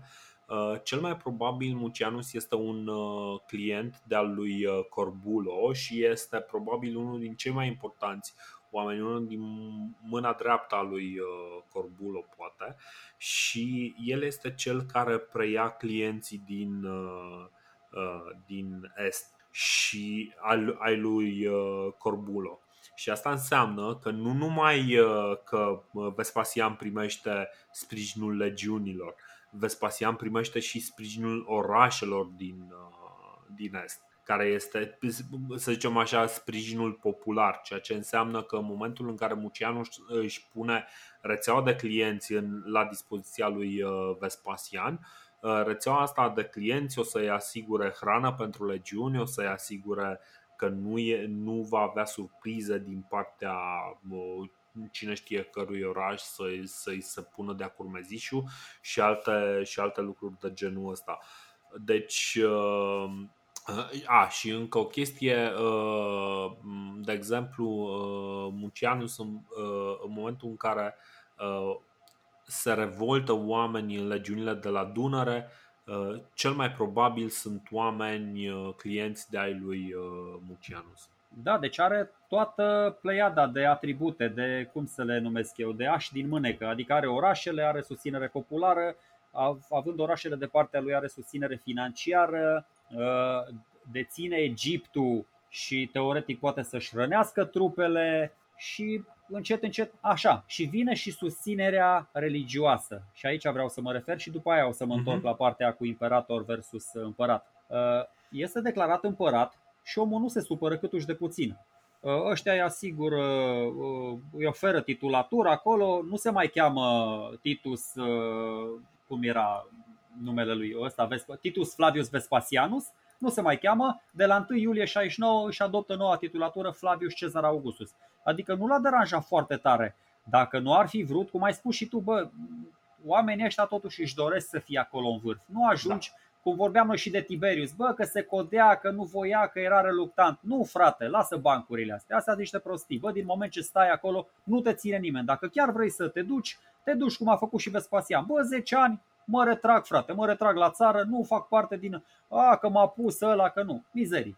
Deci, da. uh, și ăsta e în Egipt acum. E în Egipt, e făcut și faraon, e primul faraon după Octavian, și da, după Alexandru cel Mare și după Ptolemeu mm-hmm. I și după Cleopatra. Deci e tare, e, își, își construiește legenda, asta face. Își construiește legenda pentru că el știe că vine într-o Romă schimbată și el trebuie să o schimbe. Uh-huh. Și imediat ajung acolo. E proclamat uh, fiul lui Amon Ra, da? făcătorul de minuni, protejatul lui Serapis, foarte important, protejatul lui Serapis. Suetonius spune așa că Vespasian se asigură pe deplin de, de favoarea uh, zeului Serapis. Oamenii din popor, unul orb și altul șchiop, veniră în același timp în fața tribunalului său și rugară să-i vindece după asigurarea ce le-a dat-o Serapis în somn, care să-i reînvie celui orb vederea, dacă împăratul ar scuipa pe ochi și că celui șchiop i s-ar întări piciorul dacă ar binevoi să-l atingă cu călcâiul lui. Vespasian, venindu-i greu să creadă în succesul unei astfel de vindecări, nu îndrăznea să încerce,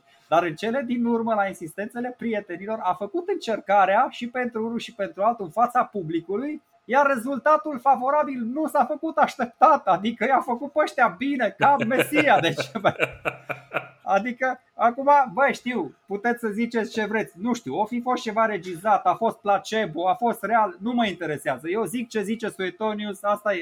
Deci sunt povestiri supranaturale, fix marca Suetonius și mai are încă vreo 10, dar nu le povestesc pe toate, bă. Exact. Dar foarte important, cu credința omului nu e frumos să te pui. Aparent, foarte mulți oameni de pe vreme, vremea aia chiar credeau în chestiile astea. Mm-hmm. Și atâta vreau să revin la Serapis, pentru că noi am mai vorbit de el când ne-am referit la solul lui Burebista, la Cornion și apare și pe inscripția de la Dionisopolis. Țin minte exact, cu Serapis și aici vreau doar să fac o referință la sincretismul ăsta religios în care grecii uh, furau și adaptau zeități egiptene. Apropo, ăsta este un zeu uh, greco-egiptean cu mhm. care a încercat Ptolemeu să se facă el cumva faraon și zeu când a venit să cucerească, când a venit și a cucerit Egiptul după Alexandru. Uh, romanii fură de la greci, așa că de ce nu ar face și tracii sau dacii la fel? Adică de ce? Și bă, nu vreau acum, nu chiar nu vreau. furt, mi se pare împrumut, un sincretism religios. Da, da, da. Mai da, da, dar sunt niște, bă, și Herodot spune și, adică, bun, putem să luăm de râdere, dar Deceneu și Zalmoxis au călătorit în Egipt de unde au primit învățăturile astea religioase. Deci e foarte probabil să fie adoptat zeitatea asta și să o ducă acolo. Na. Și nu, și din nou, bă, n-au, n-au, uh, nu s-au dus prin tuneluri cum se hăhăie unii. Nu, frate, ajungi de la Sarmis de Getuza, poți să te duci pe Dunăre frumos până la Tomis, de acolo te urci într-o barcă, cum fac orice, cum face om, orice om normal, și te duci prin Marea Mediterană până la Alexandria sau dacă vrei te duci cobor pe Nil până la Memphis. Deci poți să te duci din Dacia în Egipt pe calea apei și pe, pe pământ. Nu trebuie să te duci prin tunelurile din Bucegi. Ha, ha, ha, ha. Să, să, să nu uităm că pentru religia islamică sau musulmană, uh, un uh, pelerinaj până la uh, Mecca este una din cele mai importante lucruri pe care poate să le facă un credincios. Exact. Pelerinajul ăla poate să dureze foarte mult și în epoca respectivă era făcut de oameni din Spania, din că nu, erau o groază de mauri în uh, Spania. Da, da, da, da. Și uh, nu, nu era nicio problemă. Dacă din Spania poți să ajungi la Mecca, nu văd de ce n-ai, n-ai putea să ajungi din, uh, din teritoriul Daciei, din România, până în uh, Egipt. Uh, nu, nu, este, nu este o problemă. Uh, avem Dar... gali, avem gali care ajung în Egipt, care ajung în Galația, avem uh, șciți care ajung în Mauritania, da, adică stai exact. că nu, nu e o chestie din asta nemaipomenită, nemai întâlnită. Nu este nicio garanție că lucrul ăsta s-a întâmplat, dar nu este nici o chestie imposibilă uh, să se întâmple în epoca respectivă. Uh, o chestie foarte importantă, lumea uh, își închipuie că oamenii neavând mașini, neavând uh, uh, neavând uh, mijloace de transport uh, foarte rapide decât cai, uh, își închipuie că oamenii pe vremea respectivă erau foarte puțin mobili și lucrul ăsta nu este adevărat.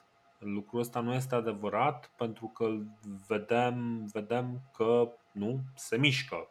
Lucrurile Bă, se, se mișcă. duceau oameni se, din Masilia, Dorine. Comerț, sunt inscripții. Da, da, exact. Din Masilia te duci și... prin Egipt până în India. Te duci cu barca până în India și Imperiul Roman făcea uh, comerț cu indienii. Făcea... Exact. Și, și dacii făceau comerț cu, cu grecii și grecii de la Dunăre uh, și, mă rog, de la Marea Neagră făceau comerț în uh, restul comunității grecești din întreaga Mediterană. Deci lucrurile astea sunt, sunt înțelese, deci nu, nu, este, nu este fabulație. Dar, iarăși, o să, o să revenim asupra acestor aspecte. Aici voiam să pun accentul doar pe, pe forța superstițiilor, adică Vespasian trebuia uh-huh. să se asigure că el când o să ajungă la Roma vine chiar ca un tămăduitor, ca un, adică are autoritate legitimă de undeva de la Dumnezeu, de la un zeu, de la Jupiter, de undeva și se ocupă și de partea asta destul de bine. Uh-huh, uh-huh. Uh, da. Um, ce se întâmplă mai departe? Așa. Um, se mai bate la Roma ca proștii, adică nu știu, sărim da. peste partea asta sau... Na. Uh, stai un pic să, ah, okay, okay. să povestim așa foarte pe scurt. Foarte uh, știu că erau doi, uh, doi comandanți de oști care uh, depun uh, cumva uh, jură credință lui uh, Vespasian uh, și uh, preiau ei inițiativa ca să, uh, ca să ajungă să se lupte contra lui Vitalius. Însă nu mai așteaptă uh, comanda, așa, cei doi legați din Panonia și Dalmația, uh, Antoninus Primus și Cornelius Fuscus, uh. sunt, sunt cei care își declară susținerea pentru, pentru Vespasian. Primus, Antonius Primus, Uh, Cornelius Fuscus, iarăși un tip necunoscut, o să discutăm poate mai târziu despre el. Primul se grăbește, uh, el fiind primus, cumva simțind că trebuie să fie primul, um, își ia trupele, pleacă în față cu ele și reușește să înfrângă trupele lui Vitellius la Cremona și după această victorie La, la Bedriacum, da, la Bedriacum și capturează și Cremona. Exact. Asta, asta în, în octombrie 69, deci uh, exact. se apropie, se apropie și, sfârșitul și pentru Și Vitellius. prin această victorie decisivă îl pune pe Vespasian în poziția de câștigător.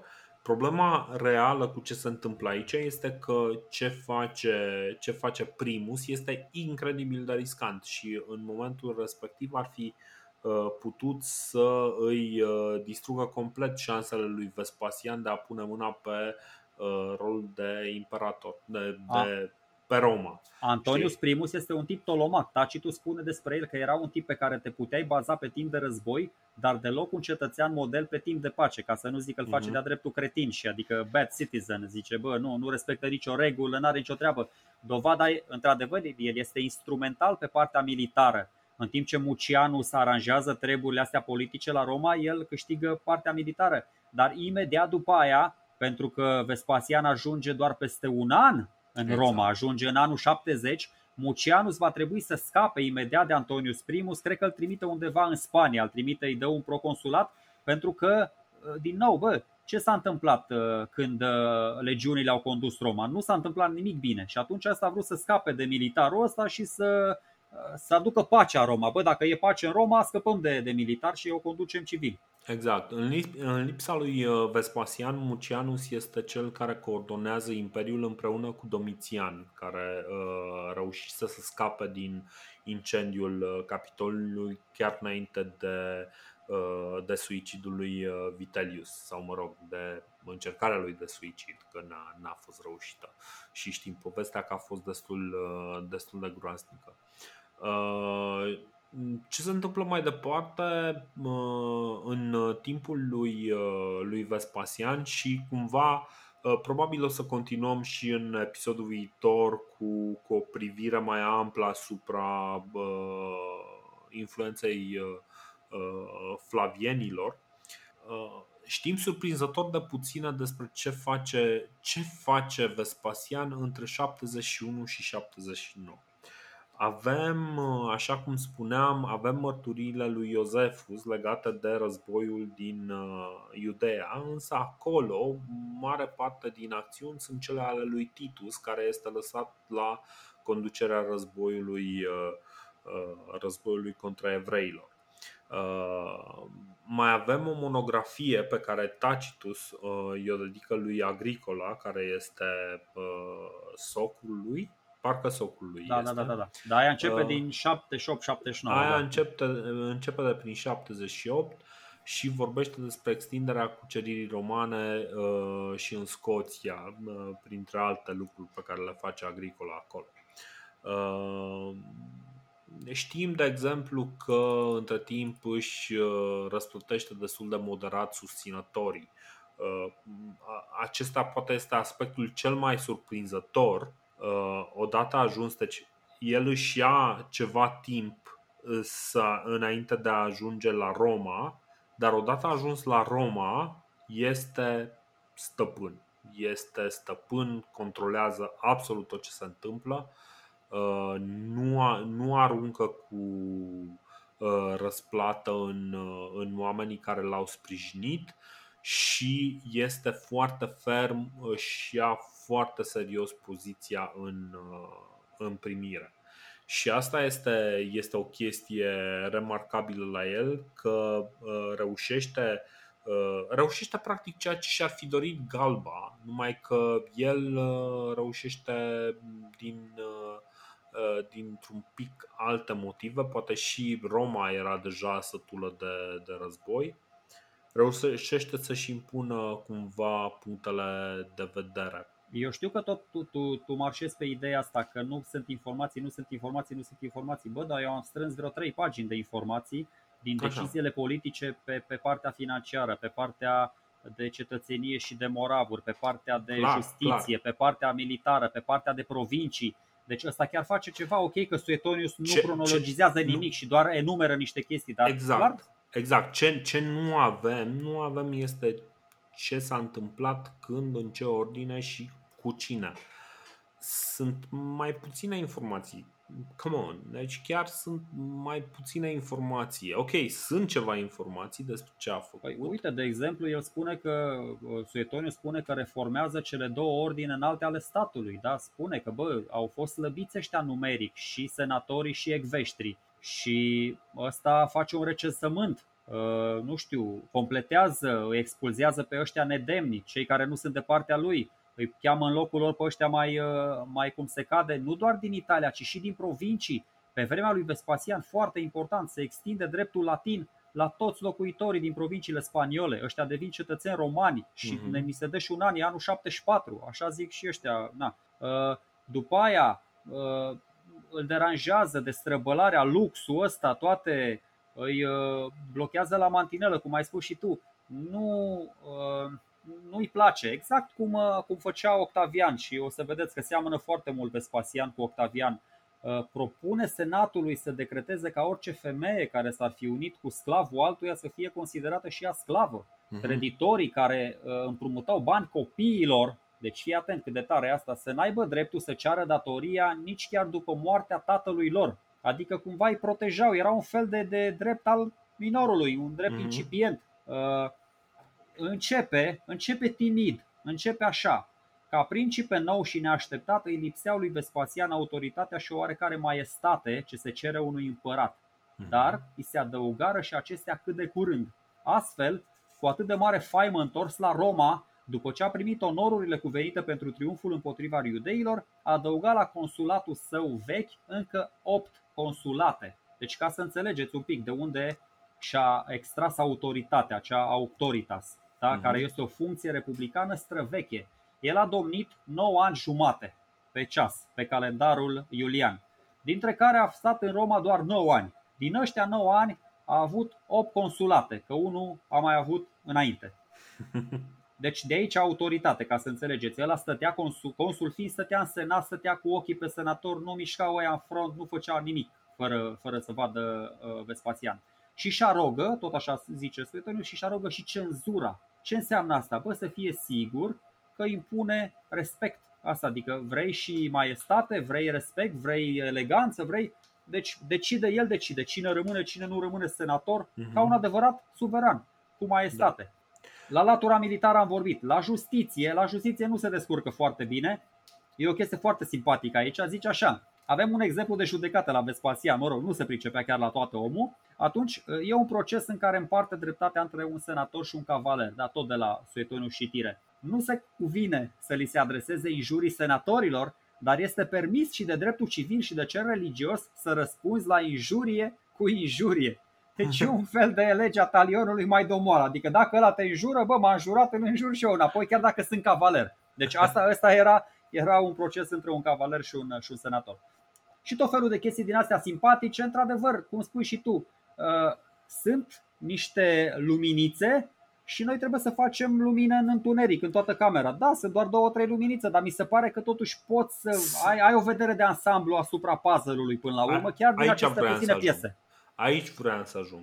De fapt, avem o imagine uh, de ansamblu mult mai clară. Deci, chiar dacă, nu ne, chiar dacă ne lipsesc aceste detalii, avem o imagine de ansamblu care este îmbogățită și de uh, lucrurile care au rămas în urma lui. Uh, ce se întâmplă sub Vespasian este o consolidare a Imperiului. Uh, lucrurile par că sub Vespasian se, uh, se liniștesc, că uh, cumva toate punctele unde, unde se întâmplau lucruri nici nu știu cum să spun, mai explozive, sunt calmate. Așa cum reușește, de exemplu, să lasă pe Titus la conducerea Uh, legiunilor care vor, uh, vor aduce Pax Romana și în, uh, și în Iudea. Um, mi se pare că a, se construiește foarte mult. În, exact, exact. în perioada asta construiește amfiteatrul, adică începe construcția amfiteatrului Flavian, pe care noi acum îl știm ca și Coloseu știu ca, ca și Coloseum, pentru că amfiteatrul Flavian uh, este construit uh, fix lângă colosul lui uh, Nero, însă a rămas, a rămas denumirea care acum se aplică singurei construcții colosale din, din zonă. Păi, cred că termin atunci. În 75 termină o statuie a lui Apollo începută de Nero mai termină o scenă la teatrului Marcelus, da. mai uh, tot așa, uh, face temple, temple ale păcii, da, în forul ăla, da, templul divinului Claudius, că na, Claudius ajunsese divin după aceea. Uh, nu știu, pe muntele Celius, mai, adică omul construiește, construiește, construiește, pentru că își dă seama de niște chestii foarte importante, apropo de imaginea de ansamblu. Imperiul vine după Nero și după un an de instabilitate, un haos complet. Uh-huh. Și era aproape de, uh, cum se numește, era aproape de faliment Imperiul. Da. Ce face și Mucianus, prima chestie pe care o face Mucianus, pe care o vede și na, se gândește el, bă, ce să facem, trebuie să creștem taxele, că nu avem bani. Uh-huh. Nu mai mhm. sunt bani, adică uh, au, toată chestia asta uh, a lăsat uh, Imperiul în faliment și trebuie să plătim. Cine trebuie să plătească acei bani? Păi doar nu clasele privilegiate, și tot oamenii de rând. Și ce face Vespasian, singura chestie nașpa, e că dublează, triplează taxele, uh, le amplifică, le diversifică, le face mai multe, le face pe ce vrei și ce nu vrei și ajungem imediat la partea favorită, da, la spoilerul pe care l-ai dat la început cu uh, urinalul, dar uh, pe, pentru, ce e, uh, pentru ce e cumva admirat de istoricii moderni Vespasian este pentru nivelul de propagandă la care se ajunge din nou în regimul său. Uh-huh. Exact așa cum discutam despre Octavian Augustus, că a dus propaganda pe culmii neîntâlnite, nici pentru perioade mai apropiate, exact asta face și, și Vespasian. Și îți dai seama, bă, aici ai putem să discutăm 10 zile și 10 nopți. Deci, Vespasian e un băiat foarte deștept. El, el știe că e o schimbare majoră între regimul anterior războiului civil și cel care începe odată cu el, cel pe care el vrea să-l construiască. Uh-huh. Și schimbarea asta majoră trebuie justificată cumva. Adică trebuie dusă o muncă de convingere, o muncă asiduă de convingere, adică multă, multă propagandă, ca să zic așa. Cred, că... cred, că are, cred că are ca și avantaj faptul că vine după un an în care oamenii au gustat ce înseamnă la un război civil și au spus, știi ce, mai bine poate taxe mai mari decât un război civil. Categoric, categoric s-a, s-a adresat tuturor categoriilor de populație, Dorine. S-a dus, a început, a început minunat, a început minunat la propriu, adică a făcut minuni. S-a dus, a venit aici cu două minuni la activ, la, la vindeca pe șchiopul ăla și pe orb. Deci, uh-huh. practic, Practic, Vespasian era un, un zeu din timpul vieții, un lucru la care Caligula doar tângea, doar visa, adică el a vrut tot timpul să fie, dar n-a reușit, l-au asasinat mhm. ăștia înainte să devină. Ei bine, Vespasian era văzut ca un zeu din timpul vieții, le promite oamenilor tot timpul, exact ce zici tu, le promite mereu pacea și faptul că va fi mereu învingător. Tot ce trebuie să facă este să cotizeze. Bă, pacea are un, un scop. Și asta da. vedem și noi, na, cu NATO trebuie să plătești ca să fii protejat. Uh, contează foarte mult la, la, la propaganda lui faptul că îi șterge pe monede pe ăia de dinaintea lui. Apare doar el. Monedele alea nemirositoare pe care o să vedeți. Contează mm-hmm. foarte mult că dublează toate vorbele astea cu fapte. Adică construiește un templu, construiește clădiri mărețe, construiește drumuri, apeducte, băi publice și pe toate astea, e foarte important, pe toate astea are grijă uh, să, să se prezinte pe el într-o lumină favorabilă. Cum? Prin inscripții. Pe mhm. clădiri poți să scrii inscripții frumoase cu Vespasian, cel mai tare din parcare, Vindex. De fapt nu că îl și șterge pe Vindex, să nu cumva să se gândească oamenii la ceva uh, de dinaintea lui, la generalul de dinainte. Dar uh, ce contează și ce face din nou cel mai mult, nu inventează Felinaru, îl copiază la perfecție pe Octavian. Și ce înseamnă asta? Că le oferă tot felul de avantaje Uh, scriitorilor, istoricilor, poeților și așa mai departe. Toți cei care, poate să, uh, cei care pot să prezinte uh, în lumini favorabile regimul. Uh-huh, Adică, vezi, noi acum discutăm despre o istorie coafată și fardată de oamenii. De, eu, eu habar n-am dacă Vespasian, nu știu, e mai bun decât Caligula, decât Nero, dar, dar la nivel de percepție este infailibil. Este da. mult mai bun, este impecabil. Chiar dacă și el a omorât, chiar dacă și el, nu știu, a fost uh, sociopat, chiar dacă și el a făcut nedreptăți, o să vedem, o să vedem că face multe nedreptăți. Sunt uh, tot așa, Suetonius ne zice și Tacitus, ne, dă, ne dau și două nume, uh, Helvidius Priscus și nu, Diocasius. Diocasius îl spune pe, pe Demetrius, uh-huh. care și mor, deci care sunt mai întâi exilați. Deci fii atent ce spune aici, o chestie genială. Zi. Helvidius Priscus fu singurul care, la întoarcerea în Siria, îl salutase cu simplu, la întoarcerea din Siria, cred că, da, îl salutase cu simplu nume uh, de Vespasian și pentru asta, cât timp a fost pretor, i-a trecut sub tăcere toate edictele, fără a-i da vreo onoare sau fără măcar a-l menționa. Vespasian nu se supără pe el decât în ziua în care, la niște dezbateri judiciare, fu de o brăznicie extremă, tratându-l ca un om de rând, pentru mhm. asemenea fapte, mai întâi l-a exilat și apoi a poruncit să fie omorât. Și după aia zice că ok, are remușcări și vrea să trimită băieții, dar ea îl asasinează până la urmă. Deci ce face? Uh, se supără pentru că îl tratează ca un om de rând. Și, uh, și uitați-vă, dacă citiți cu atenție toată traducerea asta și în engleză și în română, uh, încearcă să-l albească rău de tot Suetonius. Adică chiar îi spune da. că bă, a fost super drăguț, doar la sfârșit, după ce de o brăznicie extremă, tratându-l ca un om de rând. Bă, deci tu îți dai seama, dacă îl tratezi pe împărat ca un om de rând, păi meri să fii ucis. Unde s-a mai pomenit așa ceva, să-l tratezi pe împărat ca un om de rând? Nu se poate. Deci bine că l-a ucis, că acest Priscus că era un element fa, uh, exact. recalc, bine că la, na. Și la Dio Cassius spune așa, uh, zice o chestie din asta, uh, bă, faci toate chestiile astea ca să mă obligi să te omor, dar eu nu o să ucid un câine care latră. Se referă mm-hmm. la Demetrius, oamenii ăștia republicani. Deci ăștia republicani mai erau unii care se încăpățânau să creadă în uh, cai verzi pe pereți, în unicorn, dar na, Vespasian când a uh, restartat regimul, nu l-a restartat de la Cezar, de la Pompei, l-a restartat de la Octavian, adică el a reînceput cu, cu, imper, cu Imperiul, nu cu Republica. Exact.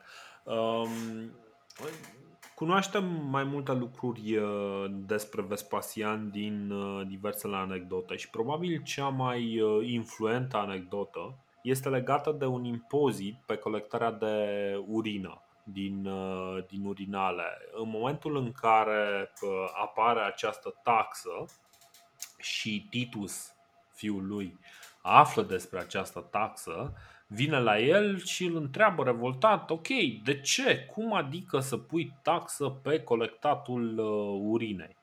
Uh, moment în care îi dă um, una din monedele care erau pe în fața lui și zice poți să o miroși pentru mine? A ce miroase? A, nimic, ca monedă. E, aia e luată din uh, impozitul pe, pe urinal. De acolo nouă ne-a, ne-a rămas uh, ideea asta cu banii n-au miros, că de, de fapt asta este morala acestei anecdote. Și uh, ce mi se pare cel mai amuzant este că dacă, uh, dacă nu știu, uh, Cezar ne-a, uh, ne-a rămas în istorie ca nume de conducător, țar, Kaiser și, și așa mai departe, sau uh, Augustus ne-a rămas în nume ca uh, uh luna August, ca uh, o persoană venerabilă și așa mai departe, Uh, ca un actor care și-a jucat bine rolul. Ca, da. ca uh, numele urinalelor. Uh, asta mi se pare cel mai, cel mai amuzant. Nu mi-a venit să cred în momentul în care am văzut că urinalele se numesc Vespasiano în italian și Vespasien în franceză. Uh-huh, uh-huh.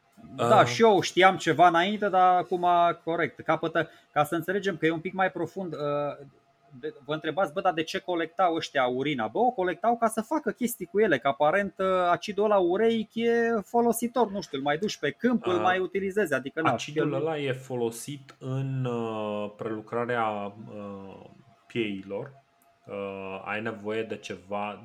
Tăbăcăriile erau niște locuri care, care uh, miroseau oribil. De ce? Că pieile sunt scufundate în, uh, într-un agent care să le țină uh, umede, dar în același timp să fie cât de cât steril, să nu, uh, să nu înceapă să se degradeze, știi? Ca să se ducă cumva Uh, nu știu exact uh, care este procedeul 100%, dar ideea e că trebuie să mențină și umed, dar în același timp să nu mucegăiască. Și atunci da, și vrei să pui în ceva urei care exact concentrația steril. asta destul de slabă, adică nu e un acid din ăsta ca ăla exact. sulfuric, să bagi mâna să-ți ia foc, e ok. Și, și urina este uh, un uh, lichid uh, steril pentru că așa și ăsta e motivul pentru care tăbăcăriile aveau nevoie de spațiu separat, erau niște spații care miroseau incredibil de urât pentru că, evident, era mirosul de urină, dar nu numai de urină, ci și de descompunere, că spieile alea sunt totuși animal mort. Bă, faza, să faza și mai tare cu Vespasian este că n-a rămas în istorie doar pentru number one, a rămas în istorie și pentru number two. O să vedem Zi, la sfârșit. Zici tu povestea sau... Păi nu, nu știu, ce, eu ce mai, alte eu, lucruri ar mai fi? Eu mai am de tras niște concluzii sau nu știu. Că bine, nu, uh, bine, putem să-l omorâm, dar niște hai, concluzii. Hai, hai să-l omorâm, dar înainte să, să-l omorâm, pentru că am vorbit despre Vitelius, uh, despre cât de rău uh, tratează legiunile, Uh, spre deosebire de Vitelius, uh, Vespasian nu o să pedepsească legiunile care i s-au opus, le mărește tuturor salariile și cumva statutul în uh, societate, dar, dar în același timp în, în timp și dizolvă patru legiuni, semn că uh, a vrut să descurajeze trădarea Imperiului de către legiuni în general. Deci uh, toate legiunile alea care s-au ridicat în revoltă contra Imperiului, exceptând cele care bă, au făcut-o pentru a-l sprijini pe adevăratul împărat care era Vespasian, uh, uh, acele uh, legiuni sunt, uh, sunt dizolvate. Și uh, nu mai știu unde văzusem această secțiune că își conduce imperiul ca un bun general. Uh, în sensul că promovează oameni valoroși în funcțiile potrivite și oferă onorul soldaților care au realizări. În același timp, reușește să își impună întotdeauna uh, în momentul în care are o decizie, ia o decizie, își impune acea decizie asupra celor din jur. Uh, de exemplu, în momentul în care oamenii protestează contra faptului că uh, el a decis că urmașul lui la rolul de imperator este sau de împărat este în mâinile lui Titus, uh, ăștia au zis, a, nu, nu, nu, trebuie noi să-l votăm și el a zis nu. Uh, nu încheiem această discuție până în momentul în care Titus nu este uh, urmașul meu și uh, va, va lua toate onorurile uh, care sunt acordate mie. Uh, și asta este, este o, o schimbare foarte importantă. Vespasian, practic, ca să ajungem la un pic în zona de concluzii, Vespasian este primul împărat roman care reușește să impună o dinastie ereditară reală.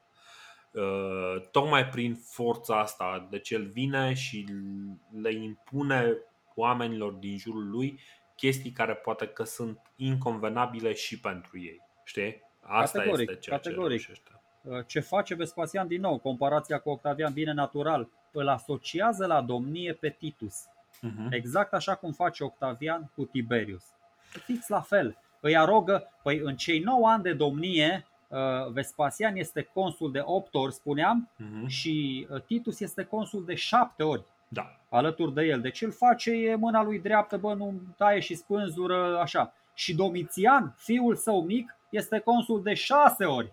Da. Deci e clar că omul adică gândește tot cu bătaie pe termen lung, tot, adică știți teoria mea. Omul încearcă să-și facă o, uh, adică obține puterea și ce face după ce obține puterea? Încearcă prin orice mijloace să o perpetueze uh-huh. și să creeze, bine știți teoria mea, încearcă să creeze și el o dinastie, chiar dacă, da, o să vedeți, dinastia începe tot timpul cu al doilea, după al doilea membru, vine exact. Titus, după Titus începe dinastia, dar Uh, bă, atâta vreau, că am uitat, am uitat. Vreau să mă refer un pic la provincii și cum se schimbă Așa. Imperiul Roman, ca să înțelegem totuși un pic că Imperiul ăsta Roman este o entitate vie. Și dacă ne-am uitat la harta Imperiului Roman, eu am o hartă aici de la omniatlas.com în față, uh, și dacă ne-am uitat la harta Imperiului Roman în fiecare an, o să vedem că în anumiți ani lipsește Spania, lipsește o parte din Galia, lipsește Tracia, lipsește chiar Grecia, pentru că acum, în momentul ăsta, status quo Greciei este de autonomie completă. Mai ținem minte, Nero, fericit că arbitrii greci l-au făcut olimpianul suprem,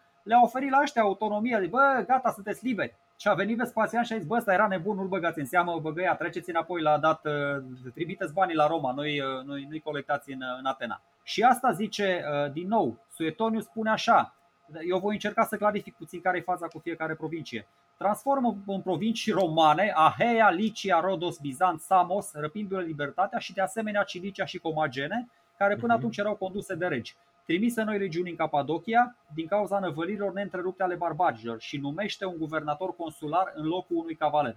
Aheia era de fapt Grecia, am explicat, da? O ia mhm. de la Nero, nu, nu-i mai acordă, da, îi schimbă puțin și granițele, nu știu, o unește într-o vreme cu Macedonia, nu mai există Epiru, în fine. După aia, Uh, Rodosul, am zis de la Claudius, am început atunci uh, antiintuitiv, am zis că de fapt pierde insula Rodos, pe care o lasă să se autoguverneze. Uh-huh. E bine, Vespasian nu mai așa de darnic, încorporează, uh, incorporează pe rodoșeni în Imperiul Roman. Samosul și Bizanțul erau două cetățeni autonome și aliate ale Romei, cărora Vespasian le curmă autonomia fără niciun regret. Bă, gata, aparțineți de Roma cu trup și suflet și le-a, le-a băgat în niște provincii.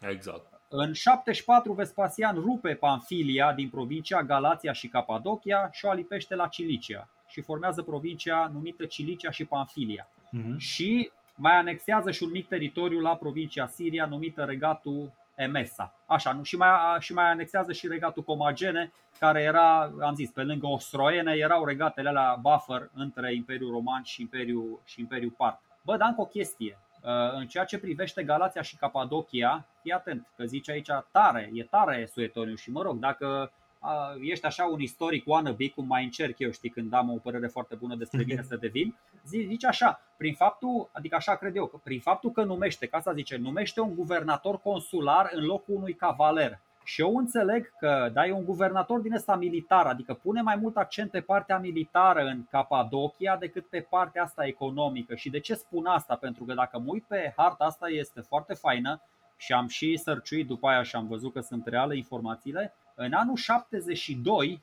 avem o invazie a alanilor. Deci, mm-hmm. da, trib din ăsta războinic, o să vedem, o să discutăm mai încolo despre toate triburile astea uh, migratoare Uh, și intră prin uh, Hircania, intră în uh, Imperiul Part și îi fac varză pe ăștia. Deci îi fac varză alanii uh-huh. Pacorus fuge, Tiridate al nostru aproape că e ucis, pierde bătălia, e, e învins de barbari și romanii își au măsuri de precauție pentru că ei mai au niște regate stat acolo, Iberia și Albania, dar ăștia atacă pe partea ailaltă a Mării Caspice și vin prin mhm. Armenia și sunt un pic descoperiți. Nu te aștepta, știi, zici, bă, sunt niște triburi acolo, a, roxolani, bastarni, la la la la la la. Dar o să vedem cât de, cât de ciudată e din nou și faza aia și nu înțelege nimeni cu adevărat. Pur și simplu nu înțelege.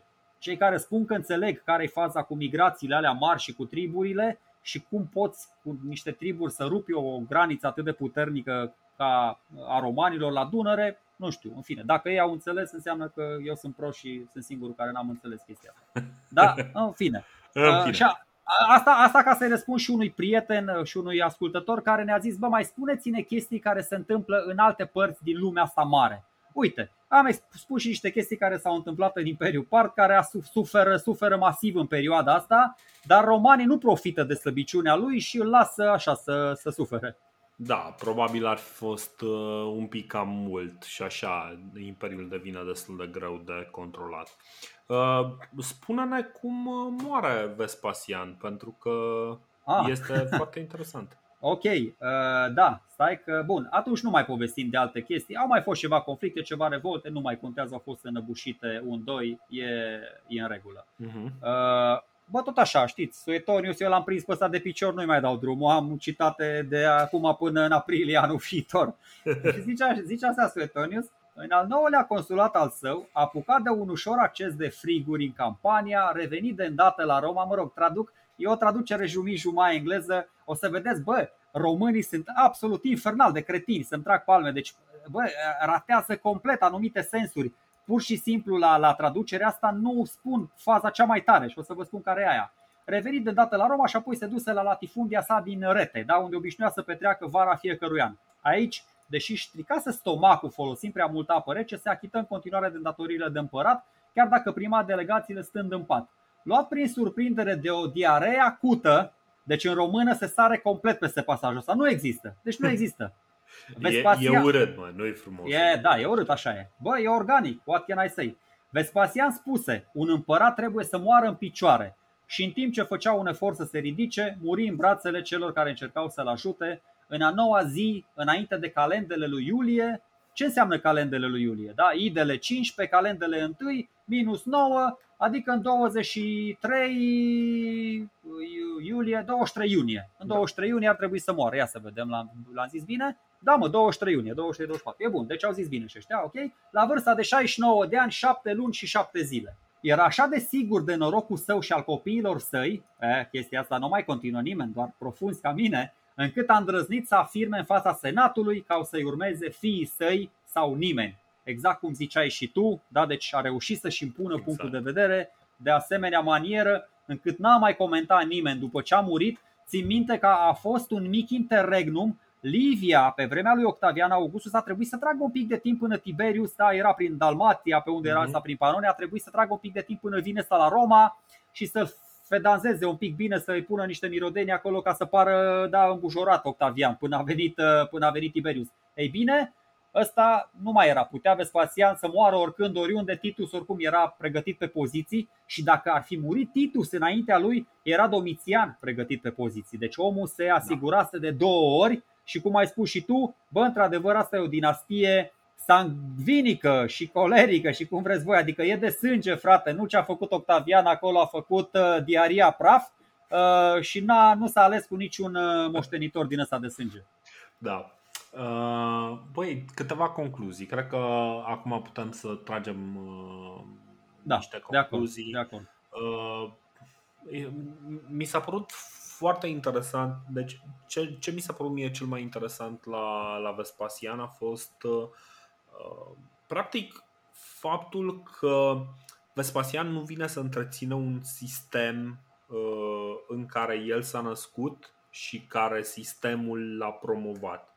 El vine cam din afară, este un tip care are merite destul de mici, este a doua a doua roată de la, de, de la căruță, importantă, dar nu este prima, nu este cea din tâi, nu este cel mai important uh, om.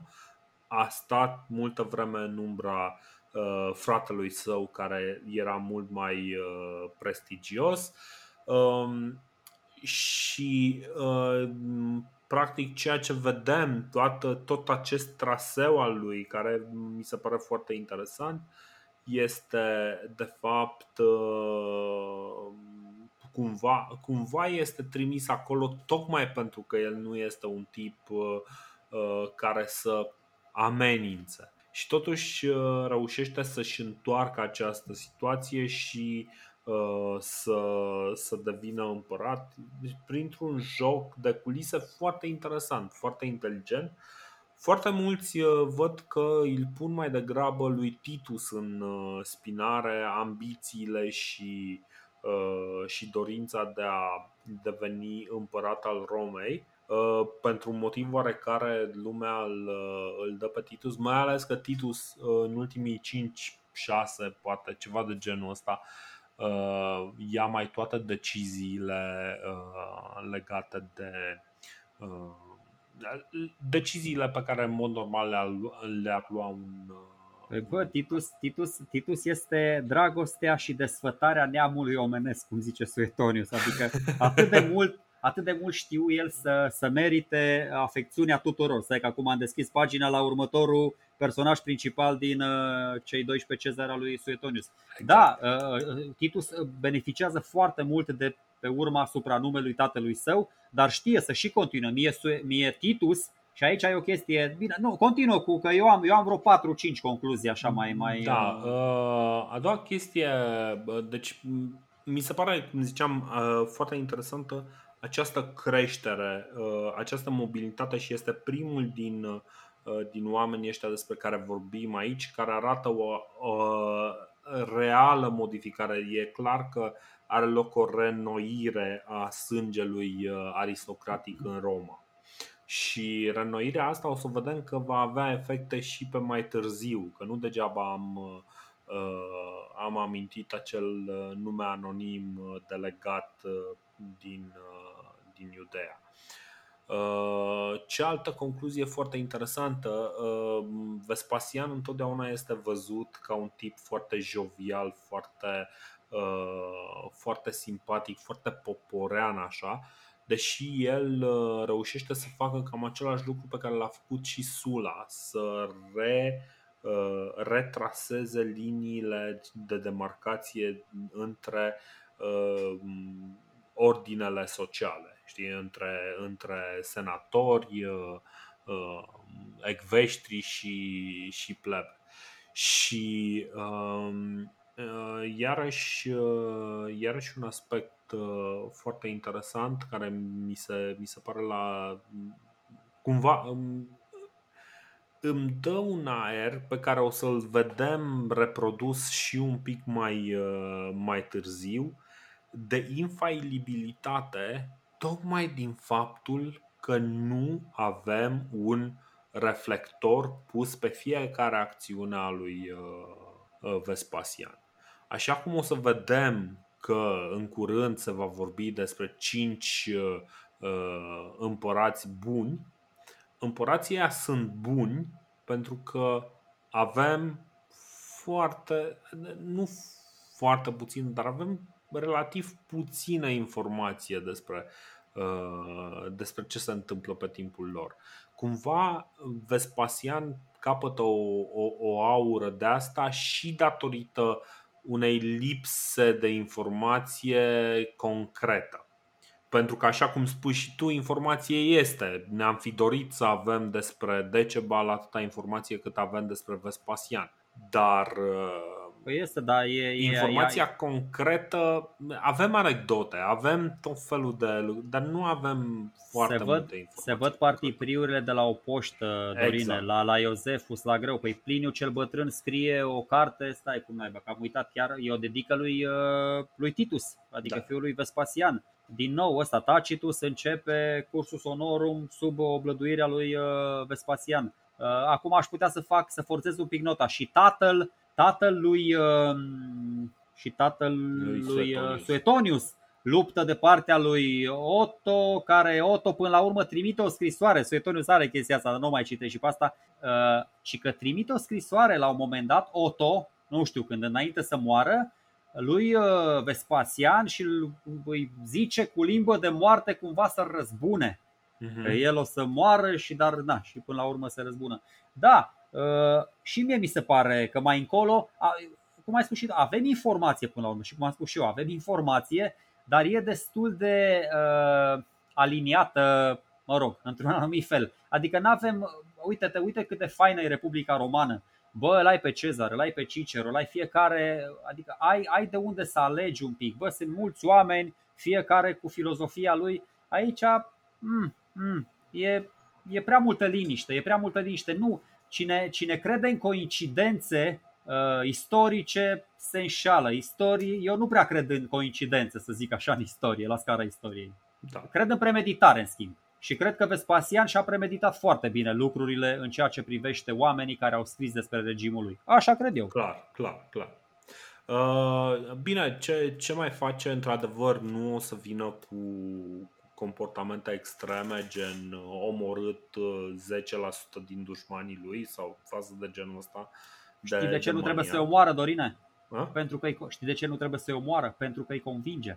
Da. Îi convinge, asta e. Dacă nu i-ar fi convins, Nero n-a reușit să-i convingă, Caligula n-a reușit să-i convingă și atunci a trebuit să-i omoare.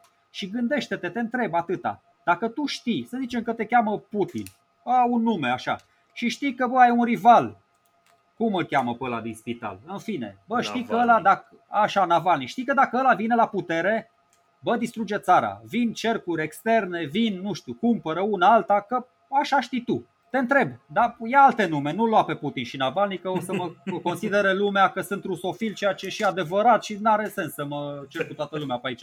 Dar, deci asta spun, bă, dacă tu ai ști că țara ta ar fi dezbinată în următorii 50 ani, bă, ce ai face? L-ai ucide pe ăla?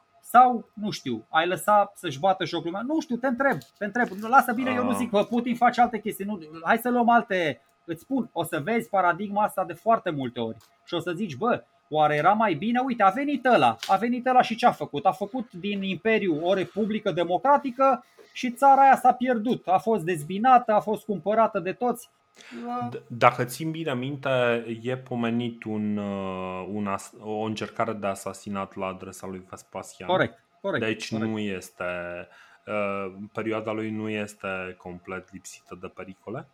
Însă, probabil că în uh, comparație cu ceilalți, uh, Vespasian a lăsat, să zicem, o imagine mult mai, uh, mult mai bună, mult mai pozitivă, mai ales că în vremea lui mm, este totuși un, să zicem, un, o creștere de bunăstare. Romaș își revine, se vindecă după, după niște accidente majore. Apropo de conspirații, Dorine, ok, nu se știe de prea multe, dar asta nu înseamnă că n-au fost. Știi ce înseamnă?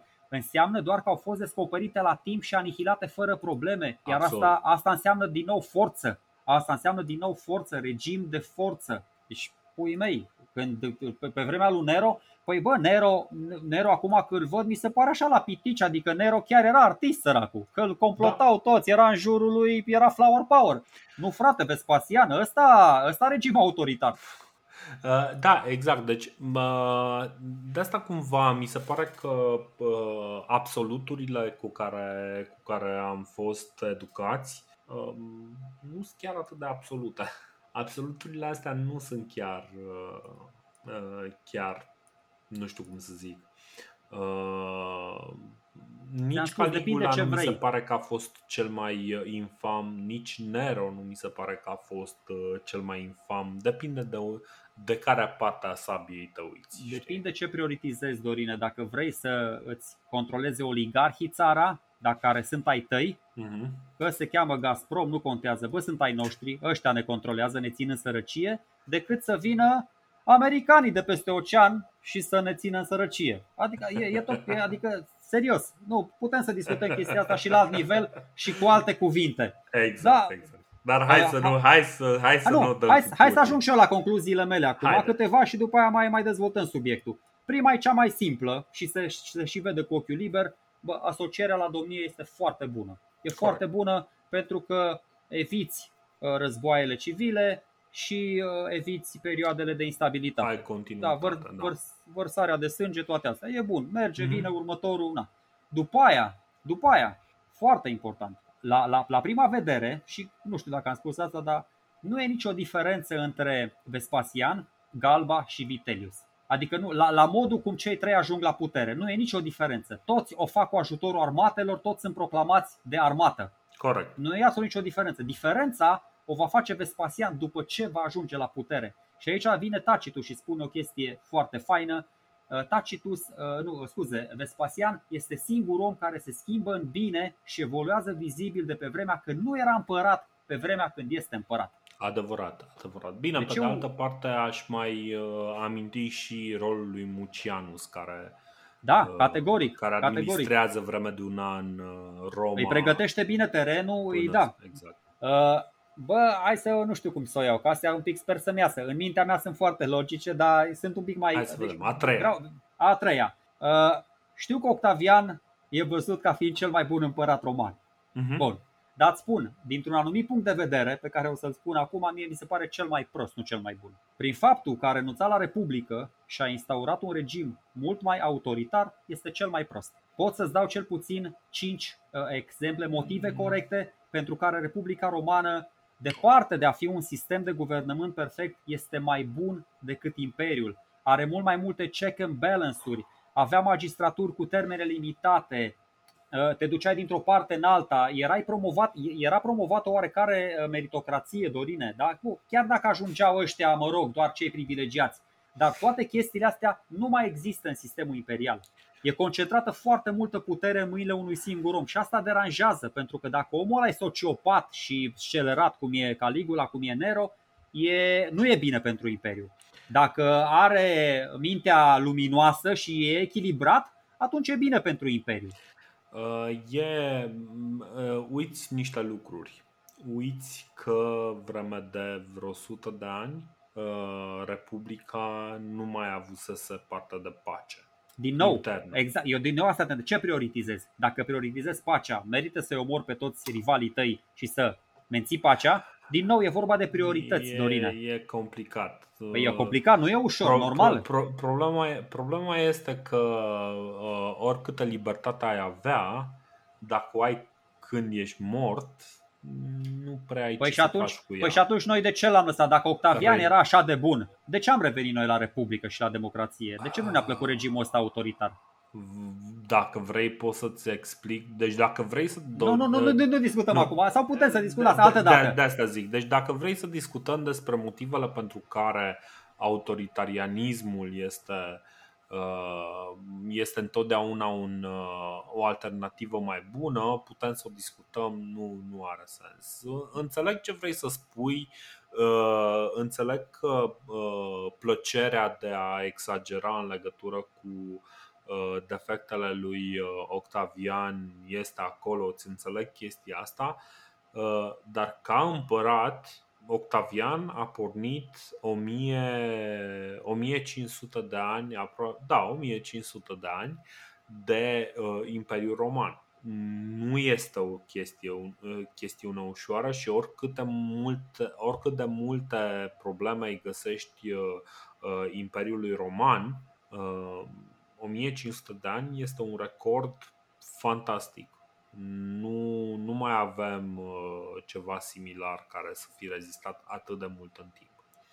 Uh, și uh, fix dacă îl judeci ca pe un princeps, ca pe un cetățean roman, ca pe un republican, da, este un prost republican, este un, uh, este un bun oligarh Asta este Octavian, un bun oligarh care reușește să-și, să-și, să, să transforme o republică, fără să-și dea seama republica foarte tare, transformă republica dintr-o oligarhie uh, implicită într-o oligarhie explicită care uh, va purta în cele din urmă numele de imperiu.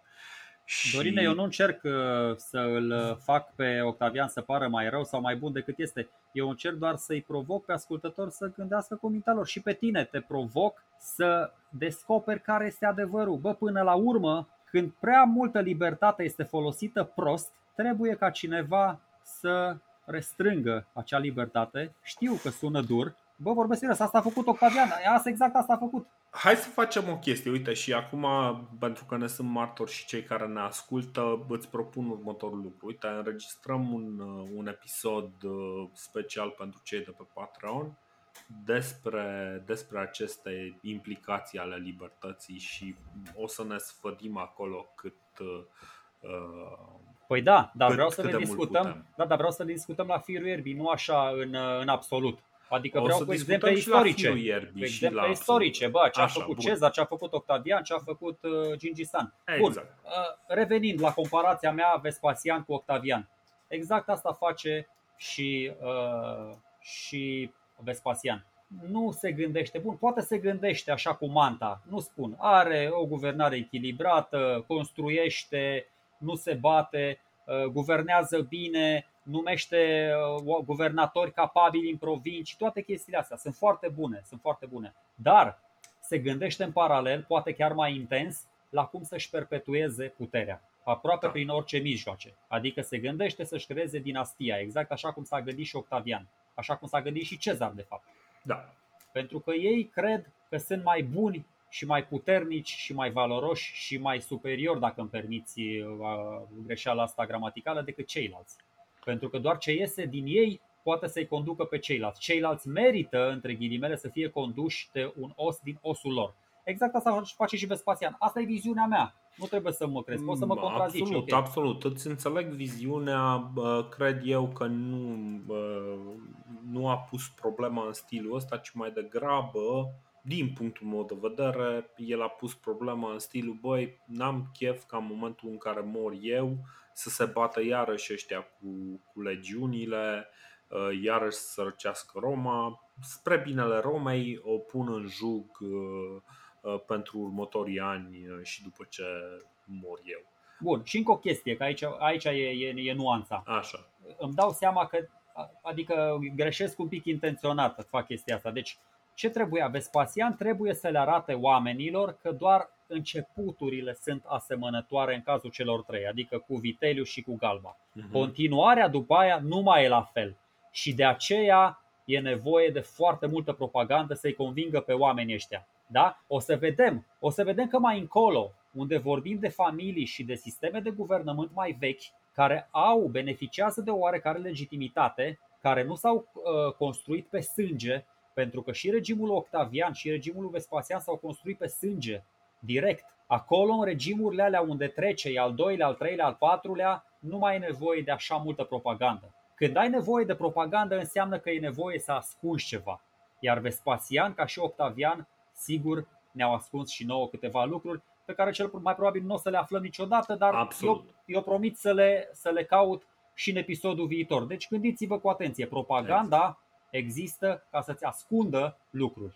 Pentru că asta trebuie să facă, da? să prezinte doar o anumită față a lunii și pe cealaltă nu trebuie să o vezi, că na, nu trebuie să o vezi. Și ultima mea concluzie se referă, am vrut să o zic pe la jumatea uh, episodului când vorbeam de imperator versus împărat, uh-huh.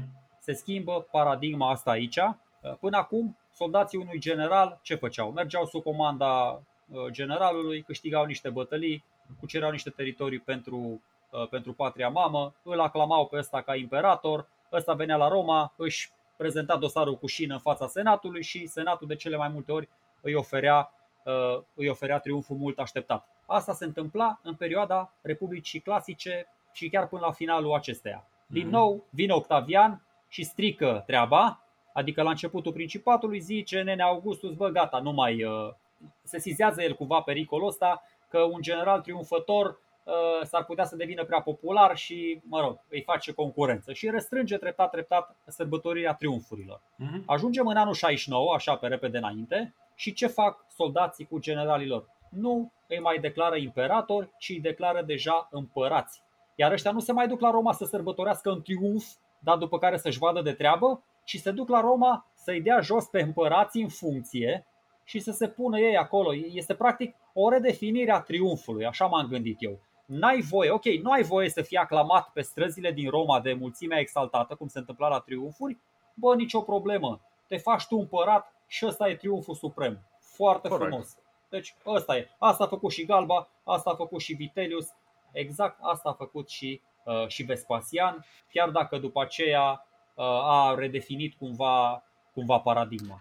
Uh, mi se pare că triumful uh, e o chestiune simbolică. Triumful are loc la Roma sau, mă rog, în capitală și, uh, practic, este un vestigiu al momentelor în care cetățeanul roman este cel care este din Roma și care are legătură cu Roma.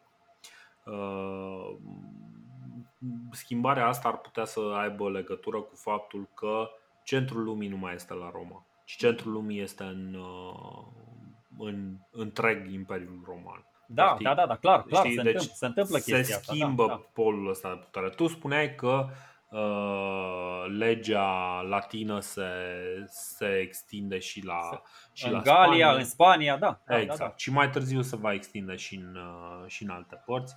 Este clar un început de schimbare. Și asta este.